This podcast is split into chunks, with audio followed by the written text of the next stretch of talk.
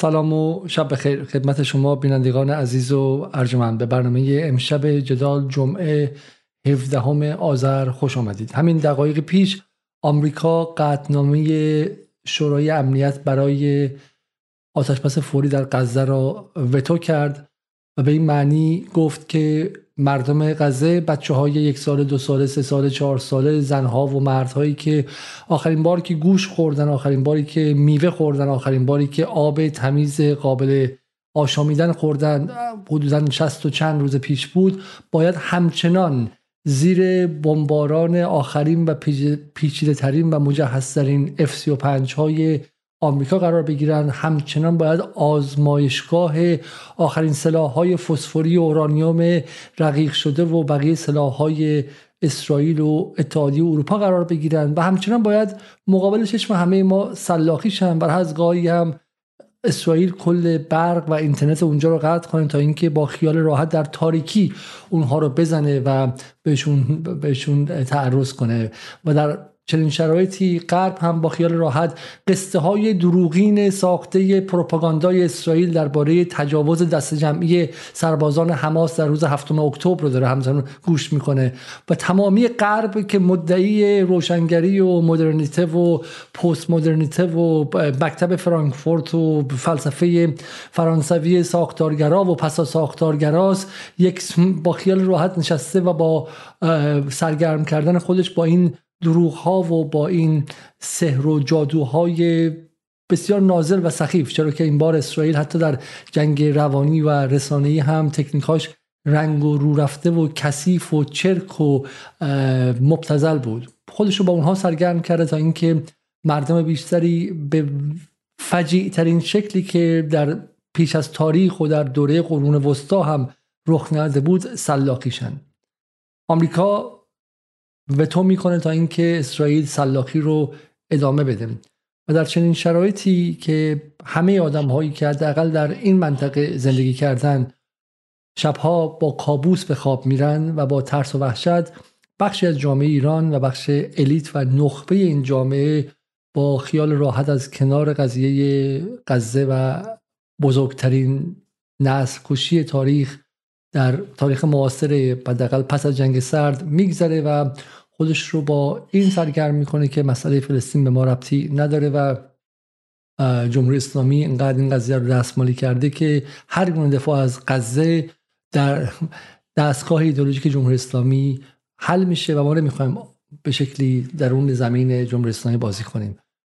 ادعی میگن که علت این که جامعه ایران و حداقل بخشیش توجه چندانی به ماجرای غزه در هفتاد روز گذشته نکرد اینه که خب جمهوری اسلامی همه فضاها رو یک دست اشغال کرده و چنان به صورت حکومتی و دولتی و با اون پروپاگاندای زشت و رنگ رو رفته روز قدس و اون استتیک و زیباشناسی در داغون دولتی که بخش عمدهش به خاطر اینه که مسئول حوزه تبلیغات اسلامی تو اونجا و مسئول صدا سیما تو اونجا و غیره اصلا بر اساس حتی علاقه و نفرت از اسرائیل و علاقش به فلسطین استخدام نشده. بر اساس این استخدام شده که پدرزنش اونجا کار می‌کرد و می‌خواسته بهش کار بده و غیره و اصلا استتیک محصول یک جور فساد به شکلی اداری و غیره است. با این حال اینا میگن که ما نمی‌خوایم در اینجا شرکت کنیم و از دست ما خارج. و جمهوری اسلامی همه چیز توتالایز کرده همه چیز به مالکیت خودش در آورده. ایده دیگه میگن که ما چون می‌دونیم دولتمون داره دفاع می‌کنه خودمون انگیزه برای این دفاع نداریم. و ایده دیگه میگن که جامعه ایران تا حد زیادی اینقدر استفاده ابزاری بوده و برای سرکوب ها در داخل ایران جمهوری اسلامی از مسئله فلسطین و غزه و به شکلی جنایات اسرائیل حرف زده که جامعه ایران یه گوشش پر شده و براش اون حالت تکان دهندگی رو نداره و بیهست شده به قضیه. این حرفها در یک ماه گذشته بود و راه حلی هم که به رسمی ایده از طراحان ایدولوژی در جمهوری اسلامی پیدا کردن این بود که برن و اصلاح طلبا رو آشتی بدن و مثلا اونهایی که حرفی از غزه زده بودن رو بردارن بیارن به عرصه عمومی. همونطور در برنامه افق فلسطین دیدیم ما. از محمد علی ابتهی تا آذری جهرومی و هر کسی که چیزی گفته بود رو دعوت کردن تا اینکه بیا و قرار بود که ظریف هم دعوت کنن یا سایت جماران و اون جلسه ای که در به شکلی صحنه جماران برگزار شد. اما امشب ما حرف دیگری خواهیم زد. ما امشب به شما نشان خواهیم داد که اگر بخش نخبه جامعه ایران از فلسطین دفاع نمی کند و عملا با دفاع نکردنش. به صورت ضمنی و غیر مستقیم با جنایات اسرائیل همدستی می‌کنه و اگر دستش رو خوب باز کنید قطره های خون بچه های فلسطین رو روش می‌تونید ببینید. این علتی عمیقتر داره و علت جدی داره. این به هیچ وجه واکنش و لجبازی با جمهوری اسلامی نیست. به هیچ وجه لجبازی با این نیست که صدا و سیما پروپاگانداش زشت و بدون زیبا شناسی درباره فلسطین. این به این علت نیستش که نمی‌ذارن مثلا مخالفین تظاهرات کنن و اونها هم با شکل و رنگ خودشون از فلسطین دفاع کنن که من آرزو می‌تونی اتفاقی در ایران بیفته و زنان بی هجاب و بچه های به شکلی دیگر اندیش و هر کسی با هر شکلی خاص بتونه از فلسطین دفاع کنه. اما اما قضیه این نیست. قضیه بسیار عمیق‌تر و جدیتر از اینه و دفاع نکردن نخبگان ایران از قضیه فلسطین ریشه در هسته مرکزی ایدولوژیشون داره که ما امشب این رو به شما نشون خواهیم داد. و این قضیه قضیه که بسیار مهمه. اگر رهبران ایران چه سپاه چه آقای خامنه ای چه به شکلی نیروهای تاثیرگذار در سیاست های کلی ایران اگر امروز در سطح عمومی به نظر من و در سطح منطقه بیش از یک حدی از فلسطین دفاع نمی‌کنن یا نمی‌خوان که بیش از یک حدی در سطح نظامی با اسرائیل در این لحظه درگیر نشن بخشیش هم به خاطر اینه که در درون اون نخبگان توانستند بخش عمده از افکار عمومی رو به سمت خودشون بکشن بخش عمده نیروهای مولد و صاحب قدرت اجتماعی رو سمت خودشون بکشن و از این نظر هم هستش که دست نظام سیاسی ایران تا یه حدی در داخل بسته است. پس امشب به چیزی به شما امشب برنامه ما به عبارتی در راستای همین داست... عملیات طوفان الاقصاست و نشان دادن اینکه چگونه اسرائیل و آمریکا در داخل ایران تونستن نیروی بسازن که دست مقاومت کردن و مبارزه کردن ایران یا دست دفاع کردن ایران مقابل اسرائیل رو از داخل عقب بکشه. و این ماجرای ماست. ماجرایی که امشب با دوست عزیزم آیه تاها زینالی با همدیگه با شما مطرح خواهیم کرد. سلام آقای زینالی شبتون بخیر و خیلی خیلی ممنون که اینقدر دیر وقت در کنار ما هستید. سلام می‌کنم آقای علیزاده به شما و به مخاطبان عزیزی که منتظر موندن و برنامه رو نگاه می‌کنن و دوستانی که بعدها در واقع برنامه رو خواهند دید یا شنید. من عذرخواهی می‌کنم از اینکه برنامه دیر شد و تمام مسئولیتش هم با منه. برای اینکه داشتیم بارگذاری می‌کنیم بارگذاری خیلی خیلی زیاد و حالا امیدوارم که ما هر چه زودتر به وقتشناسی متحد بشیم و این رو به جور من واقعا دین خودمون به مخاطبا می‌دونم. آی زینالی ماجرا چیست و قصه از کجا می‌خواید روایت کنید شما؟ من در ادامه آنچه که شما در مقدمه گفتید فقط می‌خوام به این اشاره کنم که در تایید حرف شما اینکه ما حمایت میلیونی مردم از مردم ایران در تهران در خیابانهای شهرهای مختلف از غزه و در علیه در واقع بر علیه اسرائیل رو نمی‌بینیم. این به شدت باعث تاسف قطعا تاثیرگذار عدم وجود این حمایت میلیونی میلیونی مردمی در سیاستگذاری های حاکمیت در ایران که انصافا باید گفتش که ایران خب از فعالترین حامیان مردم غزه بوده نه به شکل تاریخی بلکه حتی امروز. خب تا همین امروز. ولی این می‌تونسته بیشتر از این باشه و اگر نیست دلیلش رو باید در نبود اون حمایت میلیونی دید. چرا این حمایت میلیونی نیست؟ شما گفتید بخشن در واقع توضیح میدن که بخشهایی از جامعه به ویژه بخشهایی از طبقه متوسط فاصله گذاری می‌کنن از جمهوری اسلامی به لحاظ ایدولوژیک یا به قول شما لجبازی می‌کنن. ولی این کافی نیست. ما امشب می‌خوایم در مورد کسانی حرف بزنیم. که فلسطین رو با سفره مردم گره زدن. مقاومت رو با توسعه گره زدن. و این دو دسته رو می‌خوایم در موردشون در واقع اشاره می‌کنیم و بیشتر متمرکز می‌کنیم به یک دسته. دو دسته هستن. یک دسته کسایی هستن که مشخصا یک جریان برانداز مجموعه رسانه‌های خودش رو داره. ایران اینترنشنال من و تو بی بی سی فارسی و غیره. که مستقیما اینا گفتن که اگر شما حقوقتون کمه. اگر از تورم رنج می‌برید اگر اقتصاد وضعیتش طوری شده که سفره شما کوچیک کوچیکتر میشه به خاطر اینکه پول پول مردم پول نفت پول هایی که آزاد شده قبلا بلوکه شده بود همه اینا میره فلسطین لبنان یمن سوریه اینا مستقیما میدن به حزب الله و حماس و انصارالله و امثال خب این روایتیه که ساخته شده توسط جریان بندوست اما فقط اینها نیستن. بلکه ما امشب می‌خواهیم تمرکز کنیم به جریانی مهمتر و تاثیرگذارتر که اونها هم به نوعی روایت خودشون رو دارن و گره می‌زنن باز هم سفره مردم رو به فلسطین و مقاومت. و بحثشون اینه که شاید اون رقم هایی که به به صورت مالی یا در شکل سلاح به مثلا حماس و حزب الله و انصار الله پرداخت شده رقم چندانی نیست. ولی اینکه ما توسعه نداریم اینکه اقتصاد ما نمی‌تونه پیشرفت بکنه اینکه جی دی پی ما بسیار کمتر از جی دی پی کشورها یا تولید ناخالص داخلیمون کمتر از کشورهای همسایه و غیر به خاطر سیاست خارجی ماست که در راستای مقاومت بوده در راستای دفاع از عدالت عدالت در منطقه بوده و مداخلات ما در منطقه است. و برای این منظور میریم نگاه می‌کنیم ببینیم چه, چه نظریه پردازانی تاثیرگذار بودن. خب ما فرصت نداریم که بخوایم همه رو مرور بکنیم. بسیاری از نظریه پردازان بازار آزاد و اقتصاد نولیبرالی و توسعه ای که در واقع ضرورتا از مسیر ادغام در بازار جهانی و در گیومه باید گفتش که غرب میگذره بیشتر اینها همین بحث رو دارن.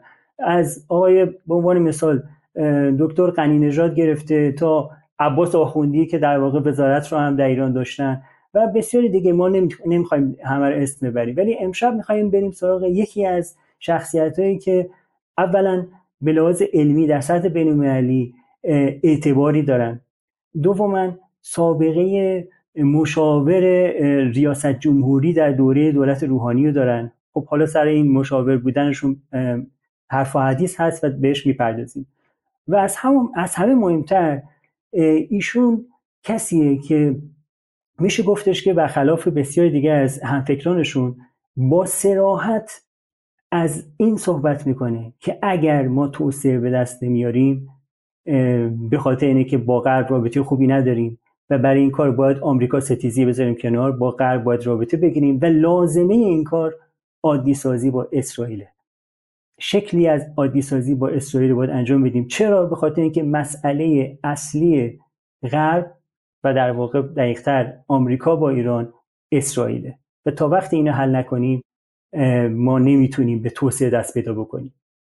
حالا شاید گمان کنید که چرا ما امشب که یک شام غریبان دیگر در غزه است اومدیم به جای اینکه درباره میدان صحبت کنیم مثلا با آیه پادی معصومی یا آیه حسین پاک یا آیه وحید خذاب یا آیه علی عبدی و غیره امشب به این قضیه صحبت رسیدیم. ولی من گمان می‌کنم که این هم ادامه میدانه.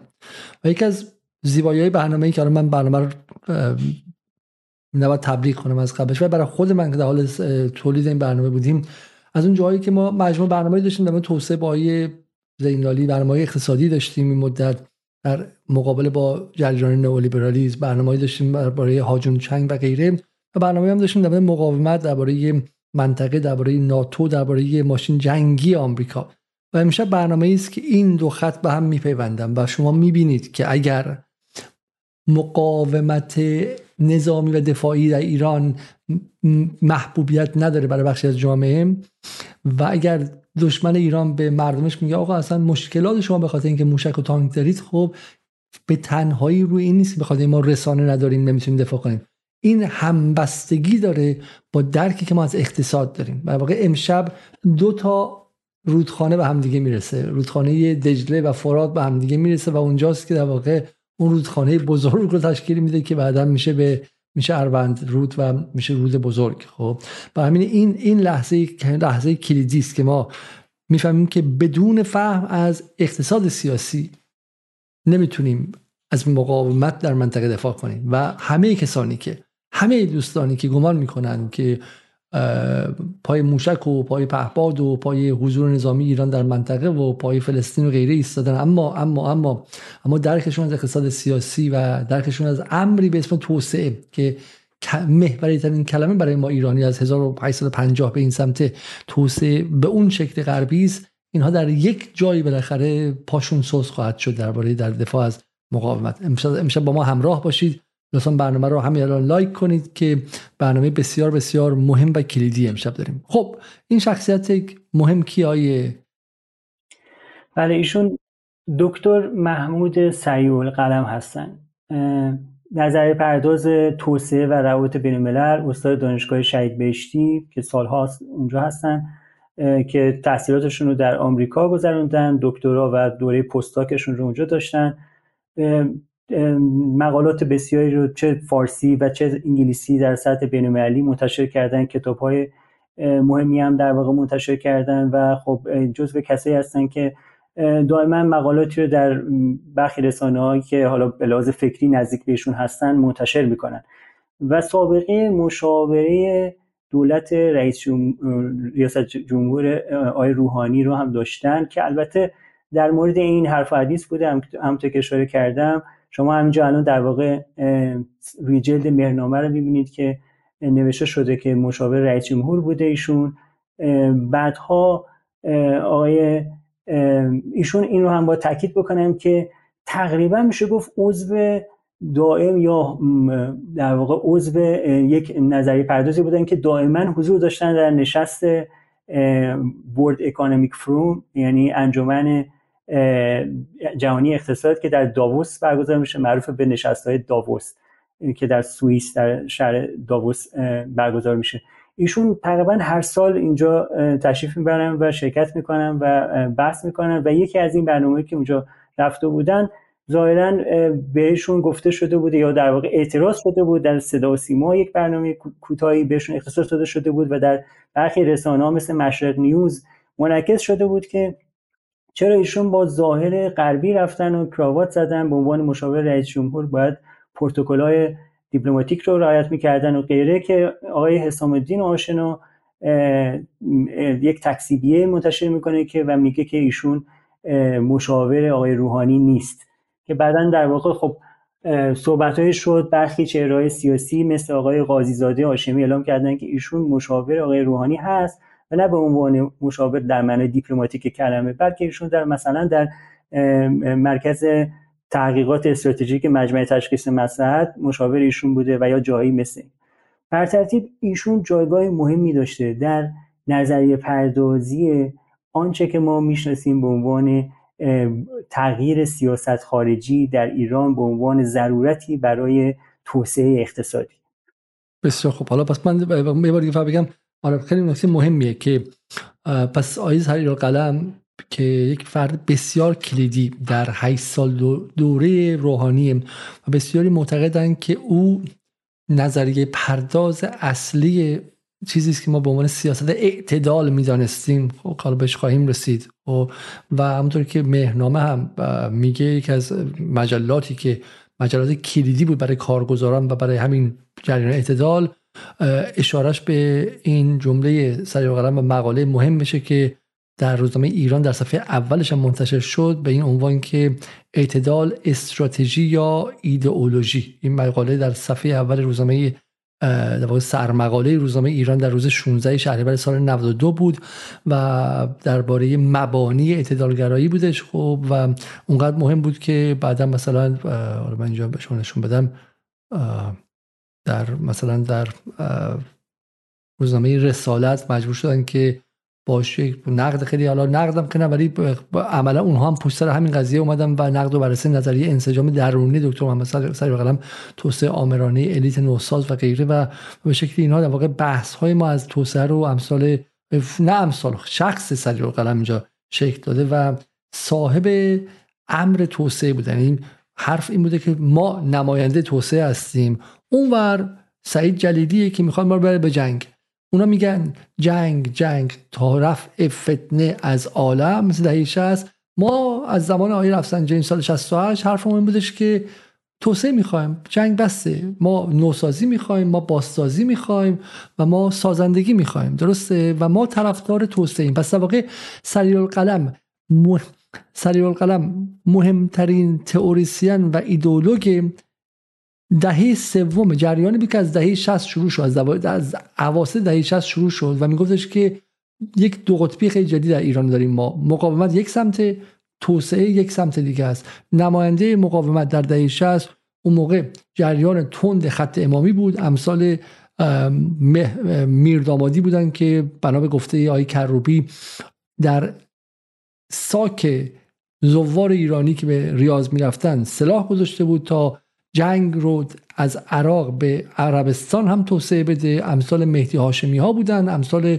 نیروهای نزدیک با آیت منتظری بودن و این سمت آقای هاشمی رفسنجانی به واسطه مکفارلین داشت سعی می‌کرد که با آمریکا عادی سازی رابطه کنه و در مکفارلین هم حتی گفته میشه که ایران آگاهی داشت که یک پای قضیه هم اسرائیلیا هستن ولی برای ایران مهم نبود. می‌خواست جنگ با عراق تموم میشه و آقای رفسنجانی می‌خواست بره به سمت اون سازندگی و اون بازسازی که از قبل از انقلاب هم آرزوشو داشت چون همیشه دیولپمنتیست و توسعه گرا بود. این دو شقه اینجا شروع میشه در دهه هفتاد سازندگی کارگزاران سازندگی نمایندش میشن امثال کرباسچی میشن سمبل ها و نمادهاش میاد دهه 80 که دوباره احمدی نژاد باز نماینده ضد توسعه می‌دونستن و همینی که حالا اگر انتخابات 88 خاطرتون باشه میرحسین موسوی خوش رو میرحسین موسوی کروبی و حتی محسن رضایی خودشون نماینده توسعه می‌دونستن احمدی نژاد یک آدمی که می‌خواد بلند پروازی کنه با حرفای بی‌معنی درباره مدیریت جهانی و حمله به اسرائیل و غیره داره به شکلی ضد توسعه رفتار می‌کنه. می‌رسیم مثال 92 در این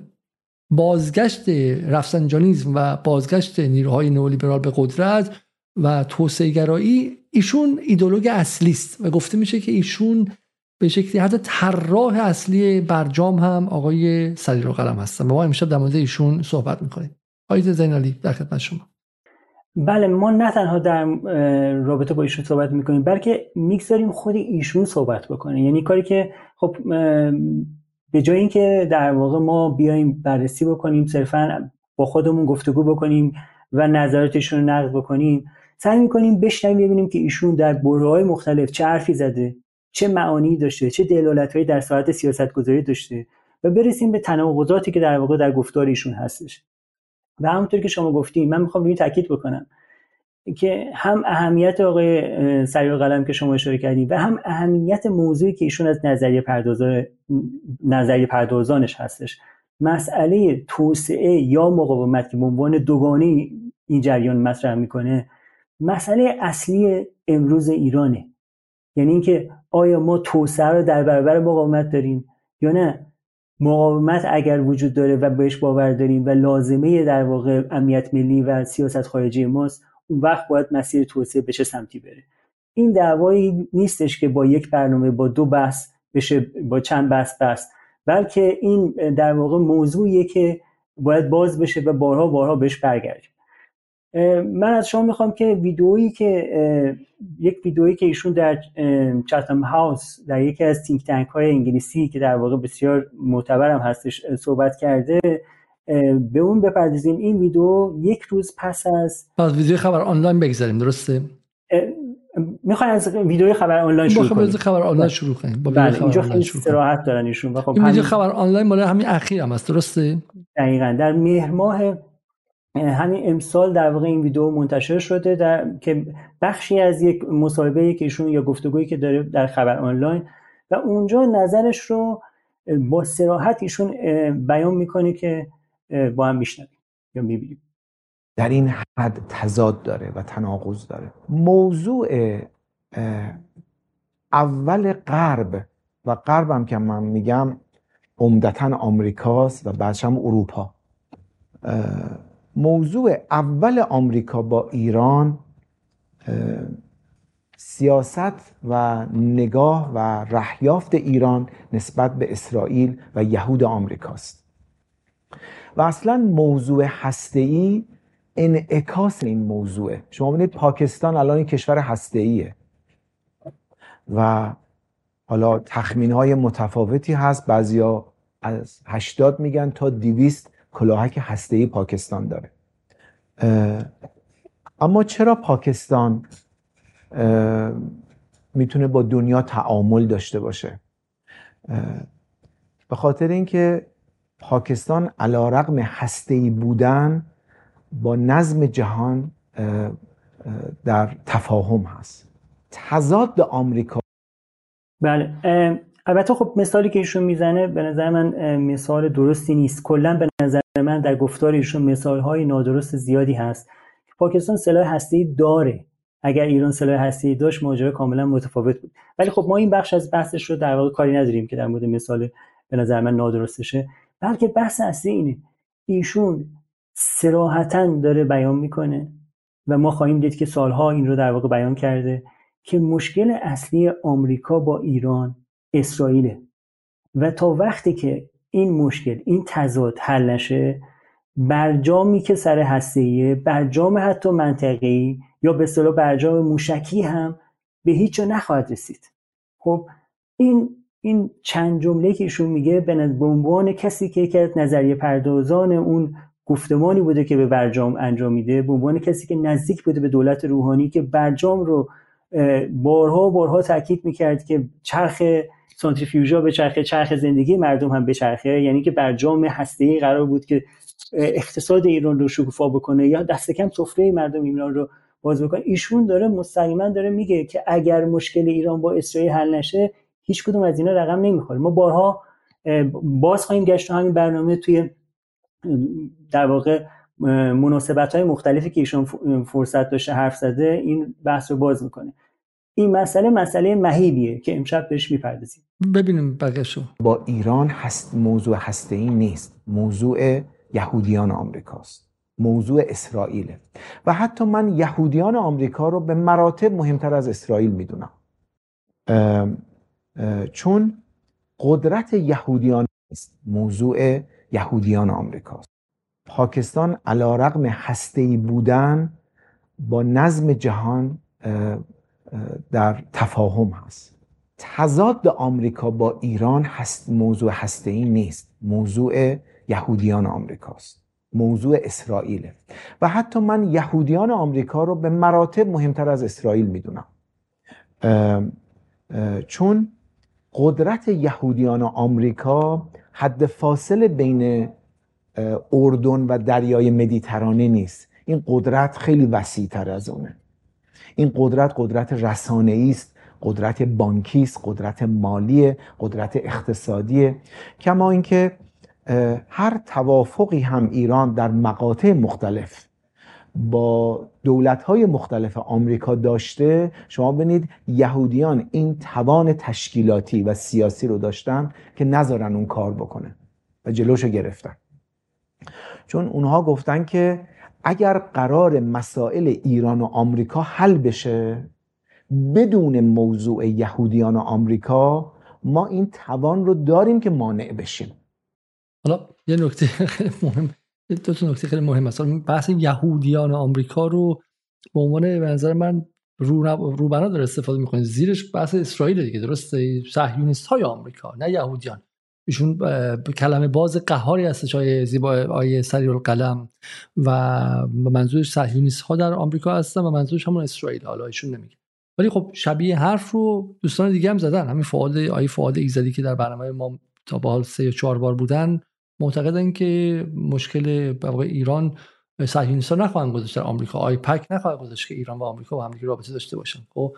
و ولی از منظر ایرانی ولی آی سریع قلم اینجا داره یک به قول معروف یه سیلزمنیه یک به شکلی معمور فروشی داره قدرت صهیونیست‌ها در آمریکا به شما میفروشه که شما بدون اونها آب نمی‌تونید بخورید. و بعد ادامهش می‌بینید که این نگاه خیلی خیلی فرق داره با امثال کسایی که اونا معتقدن آقا در آمریکا بالاخره لابی صهیونیستی خیلی خیلی قویه و نخواهد گذاشت که بدون مثلا نخواهد گذاشت ایران و آمریکا رابطهشون برقرار شه. ولی این نکته دوم اینجا هستش. سریع القلم اینها رو در مهر ماه 1402 میگه. در حالی که سریع القلم در سال 92 از این می‌گفت که ایران و آمریکا رابطهشون با هم برقرار خواهد شد. همه حرفینه سریع القلم سال 92 می‌گفت ایران آمریکا ایران کافیه که هسته ایشو بده مسئله حل میشه. 1402 اومده گفته که اگه نشد و برجام پاره شد ما از اول می‌دونستیم. اول یهودی ها رو حل کنه. از هسته مهمتره. حالا هسته که رفته باید برید و اسرائیل رو هم عادی سازی کنید. بقیه‌شو گوش کنید. بفرمایید زینالی. بله من می‌خواستم بگم ببینید امشب نگاه می‌کنیم ببینیم که آقای سریع قلم از سال 2003 یعنی تقریبا 20 سال پیش چه حرفی می‌زد؟ ایشون 20 سال پیش هم همین حرف رو زده. سالها همین حرف رو می‌زده که چی؟ که مشکل اصلی آمریکا با ایران اسرائیله.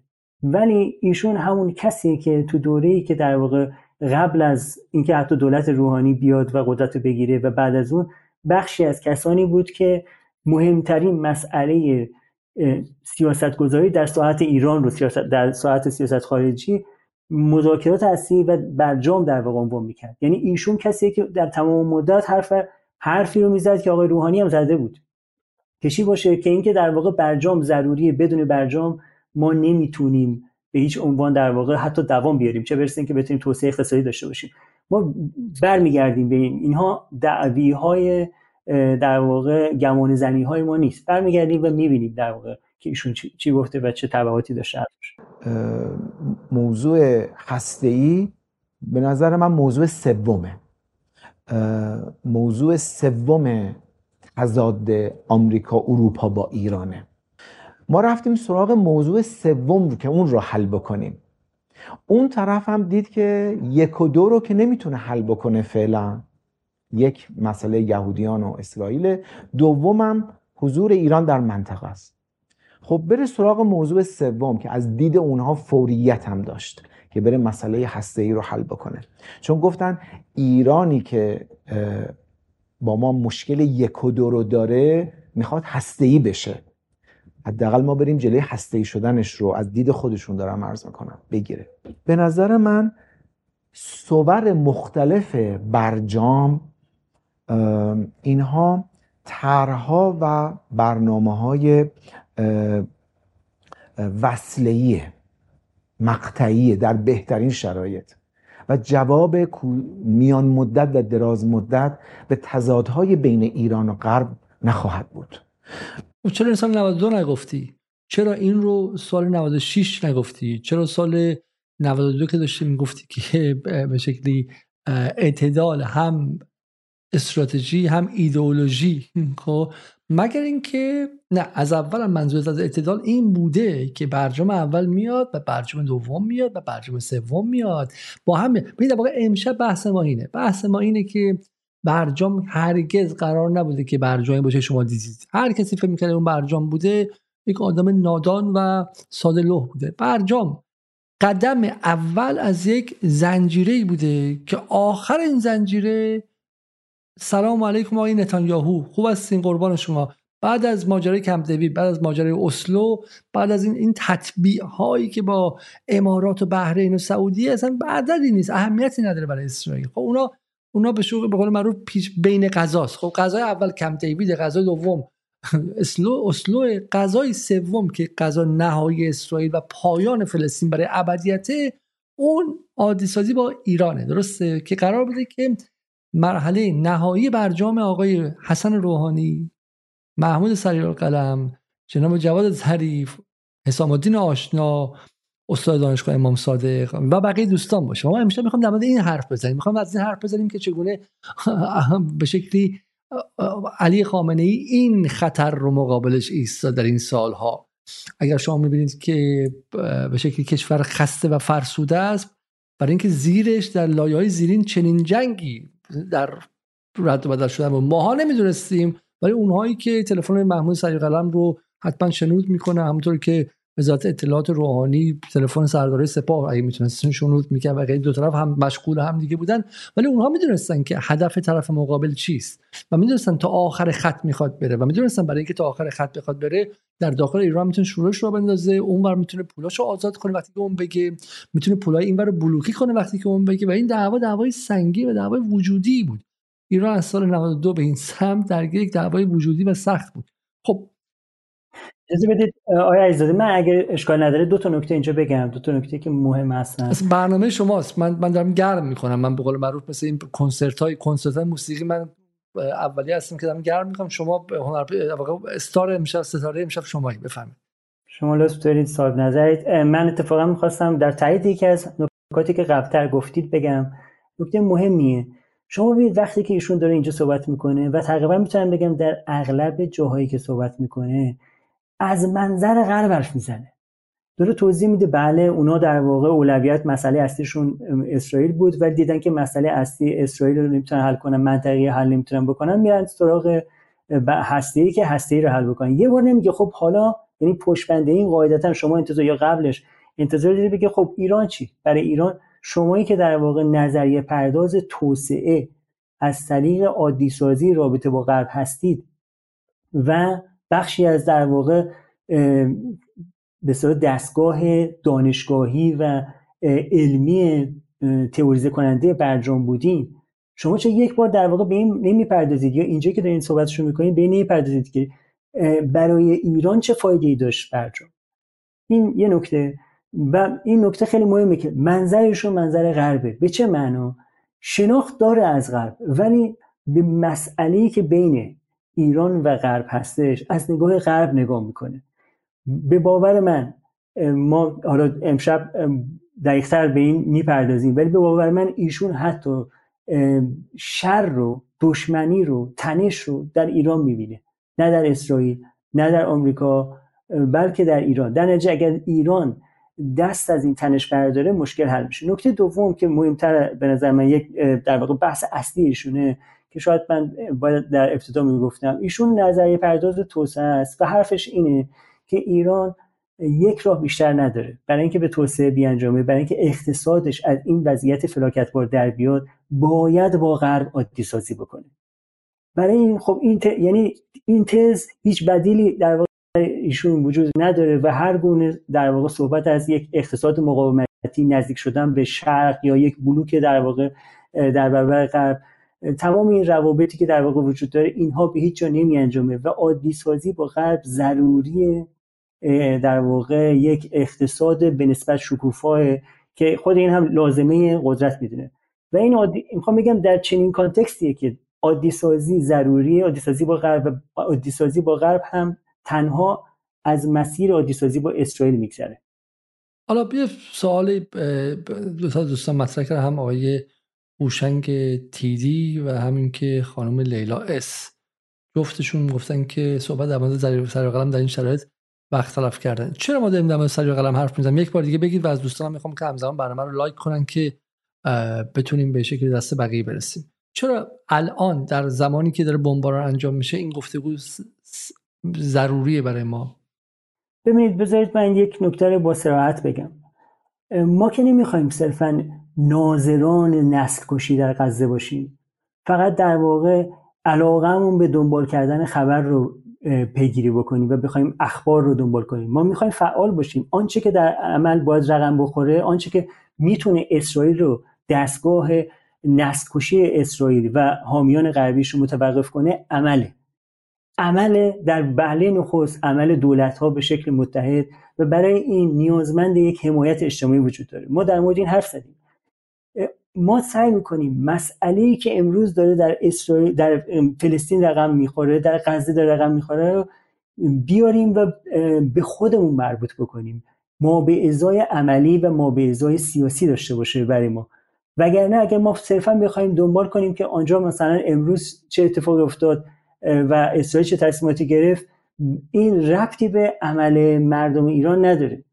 از این نظر که مسئله پرداختن به دوگانه توسعه و مقاومت یا توسعه یا مقاومت از نون شب برای مردم ایران واجب تره همین الان اگر مقاومت ایران نباشه اگر حمایت ایران از مقاومت نبود خیلی بدتر از اینها رو در غزه می‌دیدیم.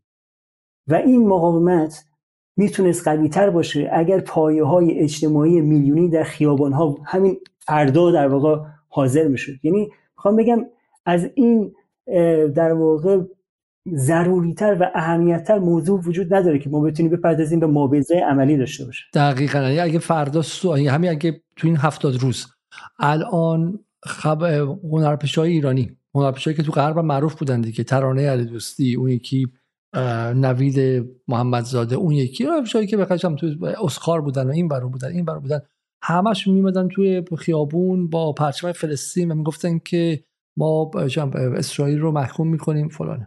اگر اون یکی فیلمسازای ایران نقاشای ایران استادای دانشگاه ایران حتی من گفتم حتی بخش های منتقد جمهوری اسلامی نرگس محمدی ها و غیره. اگر در تظاهرات ایران یه منو نفر اومده بودن مثل لندن 800 هزار نفر اومدن و می‌گفتن که اسرائیل متوقف کنه با هر شکل و قیافه ای خب اسرائیل چی فکر می‌کرد؟ فکر می‌کرد که یه حکومتیه که موشک هایپرسونیک داره پهباد شاید 147 ساخت تازگی یا فتاح دو داره و و مردمش هم باهاشن. خب این ایران ممکنه که هر لحظه به من حمله کنه. این ایران می‌تونه از غزه دفاع کنه. این ایرانی که مردم هم باش همراه هم می‌تونه از غزه دفاع کنه. ولی الان ایرانی که بخشیش هم داره میگه که حماس این کارو کرده. اصلا حماس آبرو مسلمان هم برده. بچه مسلمانش میگه که حماس آبرو مسلمان رو برده چون قصه های هفته اکتبر رو از دل اسرائیلیا و رسانه‌های نزدیک به اسرائیل باور کرده خب؟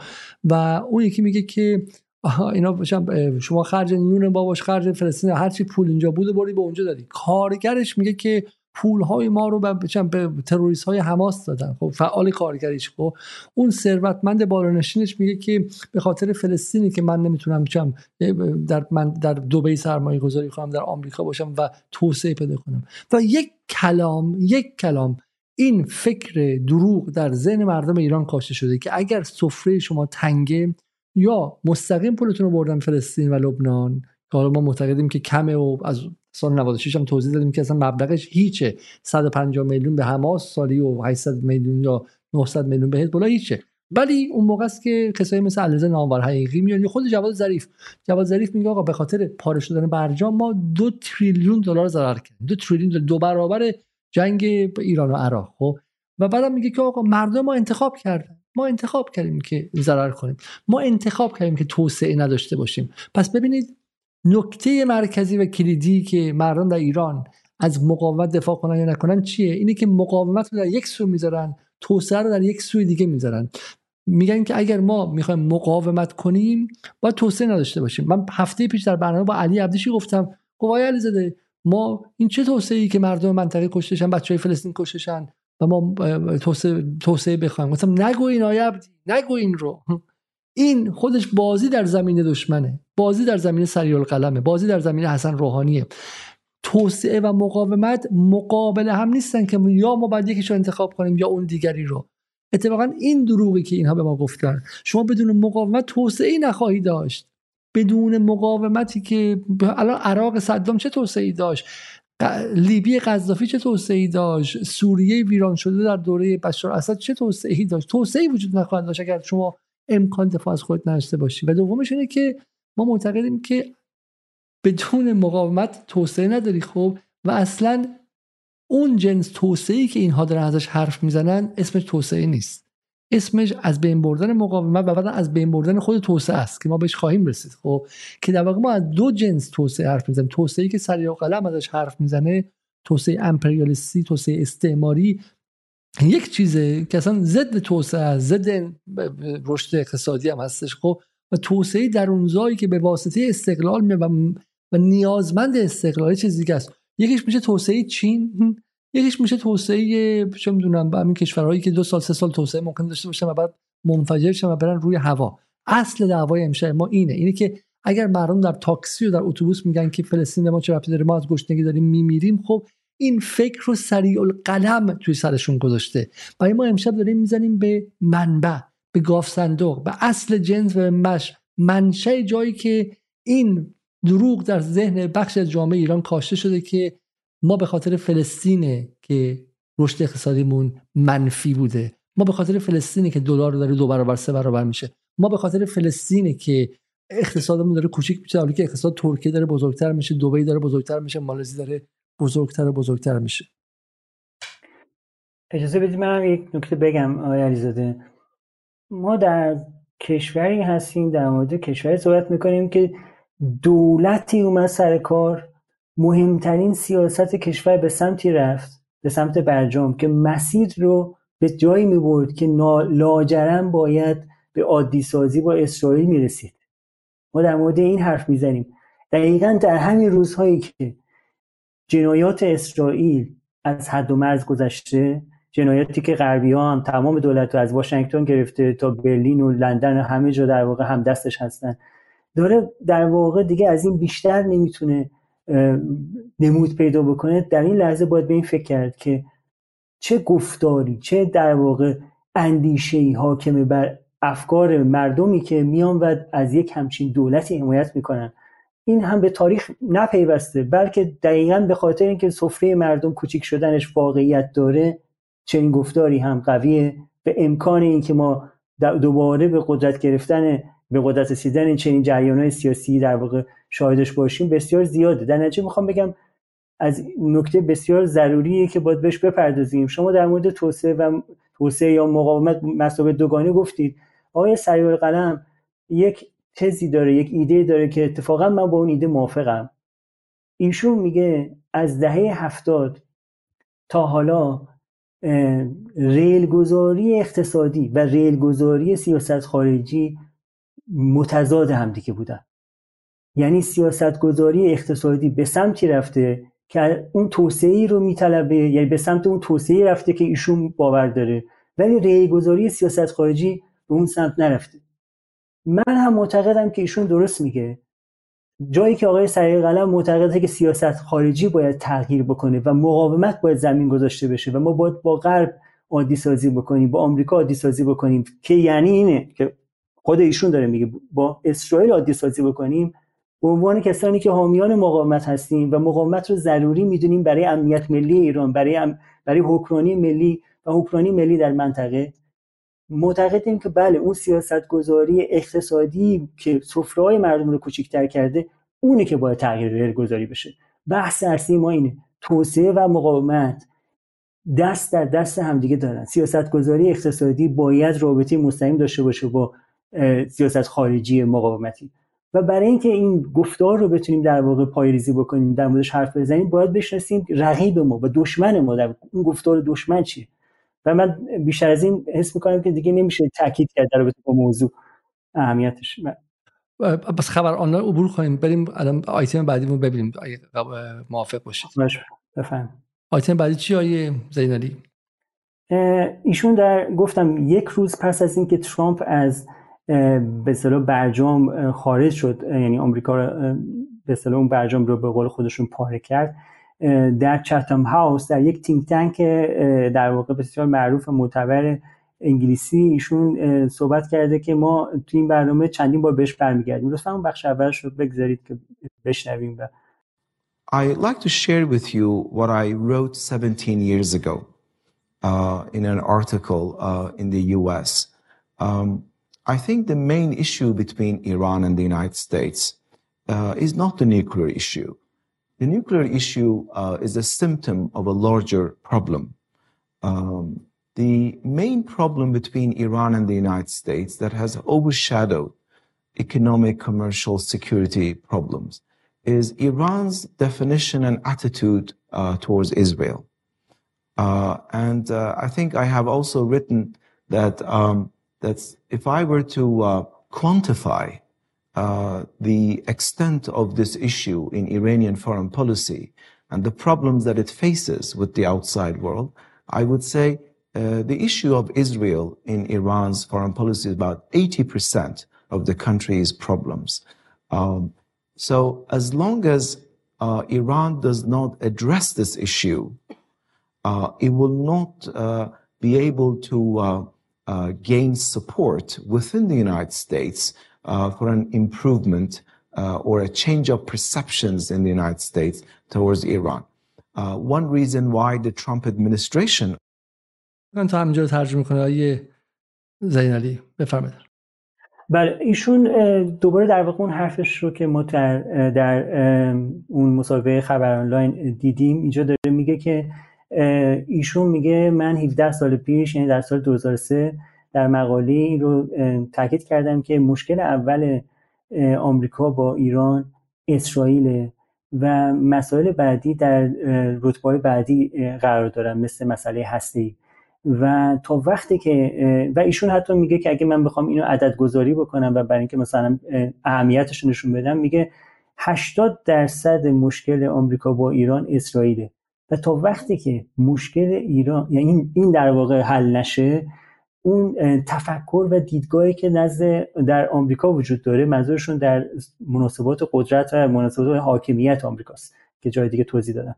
نسبت به ایران عوض نمیشه و این اگر عوض نشه در نتیجه عادی سازی صورت نمی‌گیره و در نتیجه ما به ازایی نخواهد داشت. Any administration in the US can uh, promote its own policies is because Iran does not have any friends in the US, whether among Democrats or Republicans, uh, particularly uh, in US Congress.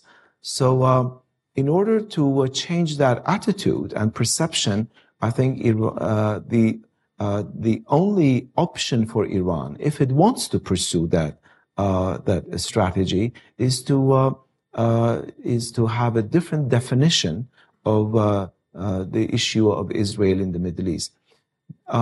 no American administration. این بخش ترجمه کنید لطفا بخش مهمی. بله. بله ایشون میگه که خب مادامی که این مشکل با اسرائیل حل نشه ایران هیچ دوستی چه نزد دموکرات چه نزد ریپابل... جمهوری خواهان نداره و و جای دیگه هم تاکید کرده که برای همین پس این عادی سازی صورت نخواهد گرفت. نکته خیلی مهمی که ایشون اینجا در واقع بیان می‌کنه به حال با حساسیت هایی داره که حساسیت های بهتر بگم امنیتی یا مشکلاتی که ممکنه ایشون فکر می‌کنه که براش پیش بیاد با این ادبیات میگه که برای اینکه این مشکل حل بشه ایران باید تعریف خودش از اسرائیل رو تغییر بده. و, و تنها با تغییر تعریفش از اسرائیل که این مشکل رو حل می‌کنه. Will be able to improve let alone normalize its relations with Iran without addressing the issue of Israel. It will be item number one on the agenda uh, for for domestic American uh, politics. Uh, so, so I think if we uh, want to um, بکنم تا همینجا اینجا در واقع بر بحثمون کافی باشه پس ایشون میگه اگر این اتفاق نیفته یعنی اون باز تعریف مسئله اسرائیل از طرف ایران صورت نگیره هیچ ادمینستریشنی هیچ در واقع دولتی که در آمریکا به قدرت می‌رسه قادر نخواهد بود که روابطش با ایران رو بهبود ببخشه. چه برسه عادی سازی بکنه. خب من می‌خوام همینجا یکم مکس بکنیم. ایشون مشاور آقای دولت روحانیه. کسی که سش این بوده که بله برجام میاد و تمام مشکلات حل میشه. اینجا داره خودش میگه 80 درصد مسئله آمریکا با ایران اسرائیله. و تا وقتی که اسرائیل مشکلش حل نشه در واقع اون new definition یعنی اون تعریف جدید منظورش اینه که در واقع در واقع اگه بخوام ترجمه بکنیم گونه ای از عادی سازی نه لزوما آنچه که در مثلا Abraham Accord یا توافق ابراهام می‌بینیم بلکه قبول کردن ماده اسلو و ایده دو دولت و غیر و یعنی اونم برمیگردیم بهش ایشون جایی تصریح کرده. خب میگه اگه این اتفاق نیفته اصلا بهبود هم نمی‌تونه ببخشه این ادمینستریشن یا دولت آمریکا رابطش رو با ایران چه برسه عادی سازی بکنه. و تا وقتی که این اتفاق نیفته نه سرمایه گذاری رقم می‌خوره نه رابطه تجاری با غرب می‌تونیم داشته باشیم نه هیچ کدوم از اینا. و این خب این نکته اصلی که ما امشب داریم در موردش حرف می‌زنیم کسی که از یک طرف اینو ضروری میدنه که باید عادی سازی بشه کسی که تئوری، تئوریسین برجام بوده و خودش هم آگاه بوده که بله این برجام عملا به هیچ نمی‌رسه. یه نکته دیگه داره. بالاخره شما اگر من به شما بیام میگم که فلان ماشین رو بخر فلان خونه رو بخر بعد طرف سرت کلا گذاشته باشه و پولتم خورده باشه و من بیام درست روزی که پولتو خورده به جای اینکه من بیام سرم پایین بندازم توی جامعه ایران بگم من ببخشید من من دلال یه معامله ای بودم که پولتون رو خوردن بردن. من شما شرکتی و معلومه شرکت مزاربه بوده یا رو می‌ذاره به چات خب من سرم می‌ذارم پایین. میگم ببخشید من عذرخواهی می‌کنم. من شما رو بد جایی بردم. خب من شما رو جای اشتباهی بردم و پولتون از بین رفتش. خب یه لحظه وایسید. خب و بعد تو فضای بین هم میام میگم که فلان فلان شده. شما من به اعتبار شما تو چتم هاست و توی آتلانتیک و تو ده تا جای دیگه رفتم به ایرانی گفتم بیام برجام ببندیم. اصلا ما می‌خوایم بیایم ایران رو عادی کنیم می‌خوایم بیایم ایران رو غربی کنیم می‌خوایم با اسرائیل رابطه داشته باشیم. همین قدم اول پاره کردین. این ترامپ پدر سوخته چرا پاره کرده؟ آبرمون رو بردیم. ای داد ای هوار غرب چه غلطی داری می‌کنی؟ این چه وضعیه؟ به جای اینکه اینا رو بگه درست همون روز بعد اومده داره میگه سرزنش کردن قربانی. سرزنش کردن قربانی. درست یک روز بعد از پاره شدن برجام توسط ترامپ میگه آقا ایران مشکلش رو نمی‌تونه حل کنه. واضح هم هستش. آمریکا معلومه. تا وقتی که ایران از دشمنی با اسرائیل دست نداره ایران خیلی این زمان این سخنرانی مهمه. این آدمی که دلال بوده شغلش این بوده پول گرفته شغل گرفته در صدر نشسته به اطلاعات سری کشور بهش دسترسی دادن. برای اینکه بتونه بیاد برای اینکه داشته از یک قرارداد بین الملل به اسم برجام دفاع می‌کرده روز بعد از پاره شدنش به دفعه بره سمت دشمن وایسته بگه آقا همینه بله.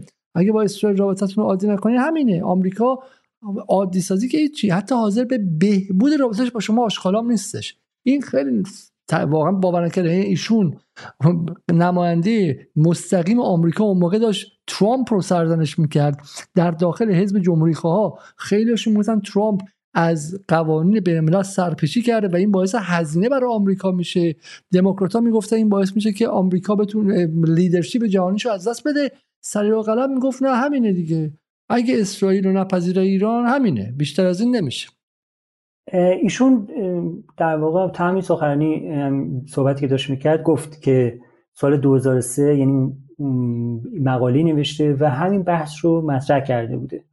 و درست هم میگه توی یک مقاله با عنوان درک ایران حرکت به سوی در واقع فراسوی اسطوره سازی ها و stereotype ها نمی‌دونم به فارسی باید stereotype رو چی ترجمه کرد کلیشه ها بله. و توی این مقاله من چند تا بخش کوتاهش رو اگه امکان داره نگاه بکنیم با هم دیگه. می‌خوام باز بشه که منظورشون از اون redefinition چیه و بحثش چی بوده.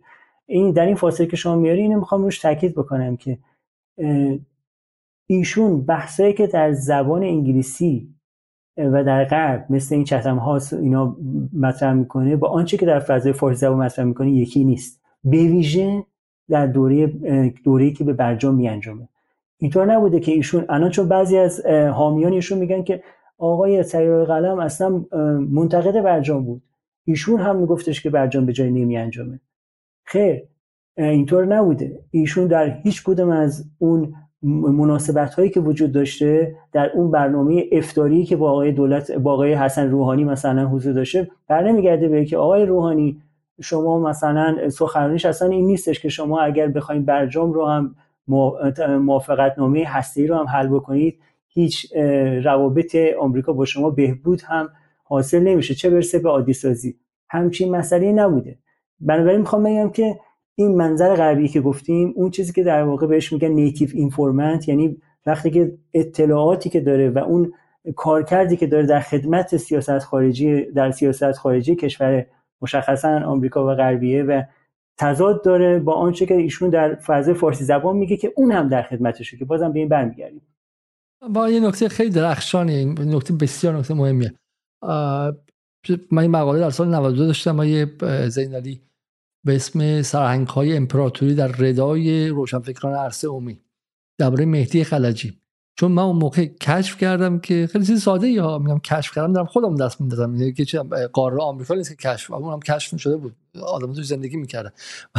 ولی تازه فهمیده بودم چشام باز کردم که این آدم به اسم مهدی خلجی که میاد تو بی بی سی میگه که جامعه ایران جامعه است که چون خداگاهی تاریخی ندارد نمی‌تواند با موانع توسعه گرایی از به قول به قول ولتر و از اینجا حرف می‌زنه. بعد توی انگلیسی رفته بود درباره اینکه چگونه ایران رو بمباران کنیم راه های حمله به ایران چیز ایران رو باید به دنبال فالس فلگ اپریشن در موردش باشیم پر عملیات پرچم دروغین باشیم. یه آدم دلال مانم بود که گذاشته باشه اونجا بگم از کجا به ایران حمله کنیم؟ توی انگلیسی یه آدمی بود که صبح به صبح لباس نظامی میپوشید و می‌گفت آقا اینجا رو بهشون حمله کنید اونجا رو فلان. تو فارسی که میمد روانشناس اجتماعی میشه و دلش که فرهنگ ایرانی ها پایینه برای همین به توسعه نرسیدن. و این دو زبونه بودن خیلی مهمه های زینالی برای اینکه توی فارسی اینها میان اعتبار می‌گیرن در مقام روشنفکر عرصه عمومی و جامعه براشون دست می‌زنه. بعد نیروهای حکومتی هم بهشون اعتماد می‌خوان بهشون اطلاعات میدن. با اون سرمایه اجتماعی میرن تو شتم هاست تو آتلانتیک تو واشنگتن اینستیتوت نیر ایست پالیسی در قضیه خلجی و در دانشگاه های مختلف آمریکا و از اینجا خبر می‌برن به اونجا و از اونجا میان خبر میارن به اینجا که خبر نمیرن دستور میرن به اینجا که باید تسلیم شید باید دستور بدیم بالا وگرنه آمریکا به زودی به ایران حمله می‌کنه فلان می‌کنه و مردم رو هم میشورونن با اون سرمایه اجتماعی و یکی از کاری که باید کردین که شما می‌خواین جاسوس آمریکا باشید شما می‌خواین در مقام مدافع منافع آمریکا حرف بزنید. و بفرمایید برید. خب مثل خیلی دیگه صد رحمت به مجاهدین خلق صد رحمت به رضا پهلوی. حداقل معلومه که از منافعی دارن حرف می‌زنن. مستقیم از منافع دولت آمریکا دارن حرف می‌زنن خب؟ صد رحمت به مسیح علینژاد که رسما با پمپئو دست میده. و شما یه پاتون ایران 6 ماه سال ایرانی توی اتاق فکرای جدی نیمه نظامی کشور میرید و میای اطلاعات بانک مرکزی رو بهتون میدن. بعد تو اینجا اونجوری حرف می‌زنید. استاد دانشگاه شهید بهشتی بعد میریم تو انگلیس و آمریکا در مقام مدافع آمریکا حرف می‌زنید و با یه زبان کاملا متفاوت. دو تا syntax دو تا گرامر مختلف دارید شما. این نکته که گفتید من می‌خوام یک جنبه دیگه بهش اضافه کنم. اینکه اینکه آقای سیار قلم هر سال در نشست داووس دعوت میشه دلیلش چیه؟ چه در واقع ضرورتی وجود داره که یه همچین آدمی هر سال اونجا دعوت بشه؟ در این تینک تنک در اون تینک تنک در اون در واقع اندیشکده مهم دعوت بشه. به خاطر اینکه دارن ازش چهره سازی می‌کنن. یعنی شما گفتید اون اعتباری که در ایران داره رو در اشاره کردید و این اعتبار اتفاقا تا حد زیادی غرب شده. یعنی غرب به شکل کاملا آگاهانی چهره سازی کرده از فردی که اینقدر نزدیکه که میشه نظریه پرداز نزدیک رئیس جمهور ایران و این رو بهش اعتبار علمی داده که امشب نگاه می‌کنیم که آیا واقعا ایشون اعتبار علمی داره یا نه. ولی این چهره سازی رو کرده که دقیقا به همون دو کارکردی که اشاره کردید در سطح غربی در همون گفتگویی که بعد یک روز پس از پاره شدن برجام هست خواهیم دید که ایشون حرفش چیه و چطور ایران رو دوباره به میز مذاکره از نظرشون میشه برگردوند. به جوابش می‌رسیم من نمی‌خوام زودتر بگم. در ایران هم بله داره میگه که هیچ راه دیگه وجود نداره جز عادی سازی با غرب. خب این نکته خیلی به نظر من تعیین کننده ای که باید در نظر بگیریم در طول برنامه. بله در این مقاله خب تو اون بحث ایشون دوباره اینجا مطرح میشه. یعنی بهتر بگم که ابتدا اینجا مطرح کرده بوده سال 2003 و همونجا این جمله اول رو در واقع می‌تونیم ببینیم که داره میگه the underlying reality is that no matter what Iran does, unless it alters its attitude towards Israel and the Israeli Palestinian peace negotiations, no fundamental policy change in Washington will occur.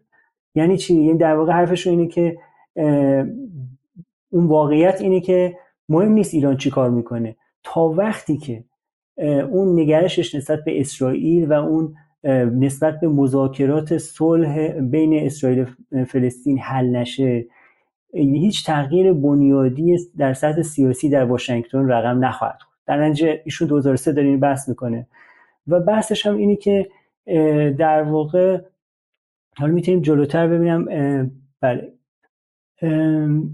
نکته ایشون اینه که واشنگتن من سعی می‌کنم خلاصه کنم که نخونم دوباره ترجمه هم نکنم که این رو در واقع دوستان دارن می‌بینن خلاصش رو بگم. حرفش اینه که دولت آمریکا سعی می‌کنه همون تجربه چین و اتحاد جماهیر شوروی در ایران پی بگیره. یعنی چی؟ یعنی که در واقع فشار بیاره به ایران تا اینکه ایران رفتارش مجبور بشه که تغییر بده و به دنبال امتیاز گرفتن از ایران.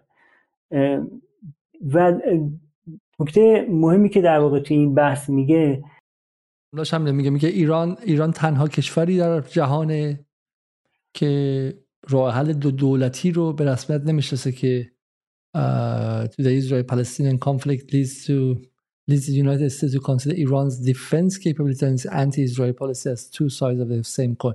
و این باعث میشه که آمریکا ایران و قوای نظامیش رو و خصومتش با اسرائیل رو دو روی یک سکه ببینه بفرمایید. بله و بعد در پاراگراف بعدی داره توضیح میده که دوباره تاکید می‌کنه که تا وقتی که ایرانیا نفهمن که مسئله اصلی مسئله اسرائیل و حلش نکنن مشکلشون با آمریکا حل نخواهد شد و باید در نزدیک بشن در واقع نگاهشون نگاه ایران و آمریکا به نزدیک بشه و این نکته اصلی نکته تفاوت در رابطه با اسرائیل. میگه ایران از سال 1991 یا از زمان جنگ خلیج فارس اول سعی سعی کرد که مسئله رابطش با آمریکا و رابطش با اسرائیل از هم دیگه جدا کنه و اینها رو تک تک حل کنه و برای همینه که به صورت مرتب در این قضیه فیل کرده و شکست خورده. بله. اگه ممکنه بریم بخش بعدی رو نگاه بکنیم. چون ما فرصت نداریم کل مقاله رو نگاه بکنیم. صرفا در واقع اون بخشهایی که فکر می‌کنیم که مهمه. اینجا دوباره تاکید می‌کنه که به تجربه اتحاد جماهیر شوروی و چین در واقع اشاره می‌کنه. و نکته مهمی که اینجا هست اینه در خط چهارم اونجایی که هایلایت ثبت شده من می‌خونم. میگه که رهبران ایران سعی کردن یعنی محمد خاتمی و اکبر هاشمی رفسنجانی هر کدوم سعی کردن که هرچند به شکل در واقع ابهام آمیزی اعلام کنن که ایران مجبوره که نهایتا خودش رو به عنوان کشور غیر عرب که مرزی با اسرائیل نداره یا نسبتی با مسئله عرب نداره بپذیره اون راه حل دو دولت رو در رابطه با مناقشه اسرائیل و فلسطین. بنابراین آقای سیار قلم معتقده آقای محمد اکبر هاشمی رفسنجانی و بعد آقای خاتمی هر دو به دنبال این بودن که به نوعی این مشکل اصلی رابطه با اسرائیل رو یا بهتر بگیم عادی سازی با اسرائیل رو پیش ببرن و حلش بکنن. و این از طریق به رسمیت شناختن راه حل دو دولت بوده.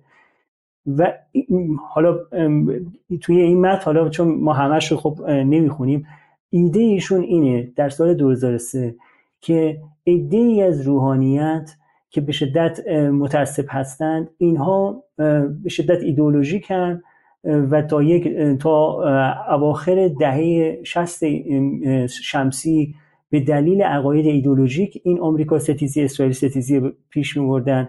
ولی بعد از اون ایشون معتقده که دیگه مسئله اصلیشون ایدولوژی نیست بلکه با توجه به وجود آمدن یک جنبش مدنی دموکراسی خواه مسئله اصلی آمریکا ستیزی یا دلیل اصلی آمریکا ستیزی و اسرائیل ستیزیشون حفظ مناسبات قدرت درون ایرانه. این حالا این بخش رو در واقع می‌تونیم یه نگاهی بکنیم بهش که ببینیم ایشون چی میگه. ولی از میگم حالا به بخشش به اسرائیل واقعا دیگه ادامش مربوط نیستش و در مورد همین واقع عادی سازی رابطه با ایران و غیره است. اما اصل قضیه چیه؟ اینه که خب ما وقتی میگیم تحلیل حالا شما در ایران فکر می‌کنن تحلیلگر کسی تو خونش میشینه و تحلیل می‌کنه. خیلی از دوستامون گمان می‌کنن که چون مثلا مجلات مختلف رو بالا پایین می‌کنن تحلیلگر هستن. ولی تحلیلگر در غرب به کسایی که در اتاق فکرها کار می‌کنن کارشون اینه که خبررسانی هم می‌کنن. من به عنوان کسی که به اتاق فکری بستم که مثلا به وزارت دفاع انگلیس نزدیکه وقتی حرف می‌زنم شما می‌فهمید که منظور وزارت دفاع اینه. خب، یعنی من اینجوری دنیا رو می‌بینم. و واقعا یه جور اطلاع رسانی هم می‌کنه.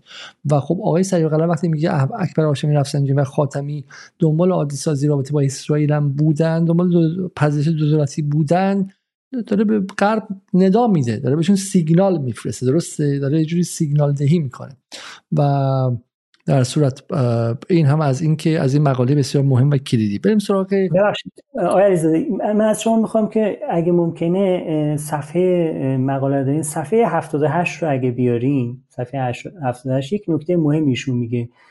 اونجا در واقع حرفش اینه که میگه این نگاه بسا این بهتر بگم بینش بینشی که پشت سیاست آمریکا ستیزی و اسرائیل ستیزیه نزد یه عده خیلی در واقع بله میگه ایران's rhetoric against the West, the US imperialism and global justice is merely a demonstration of psychological needs of its elites whose rejection is anti-colonial and uh, confrontationalist view of the world will not be shared by Iran's youth in the near future.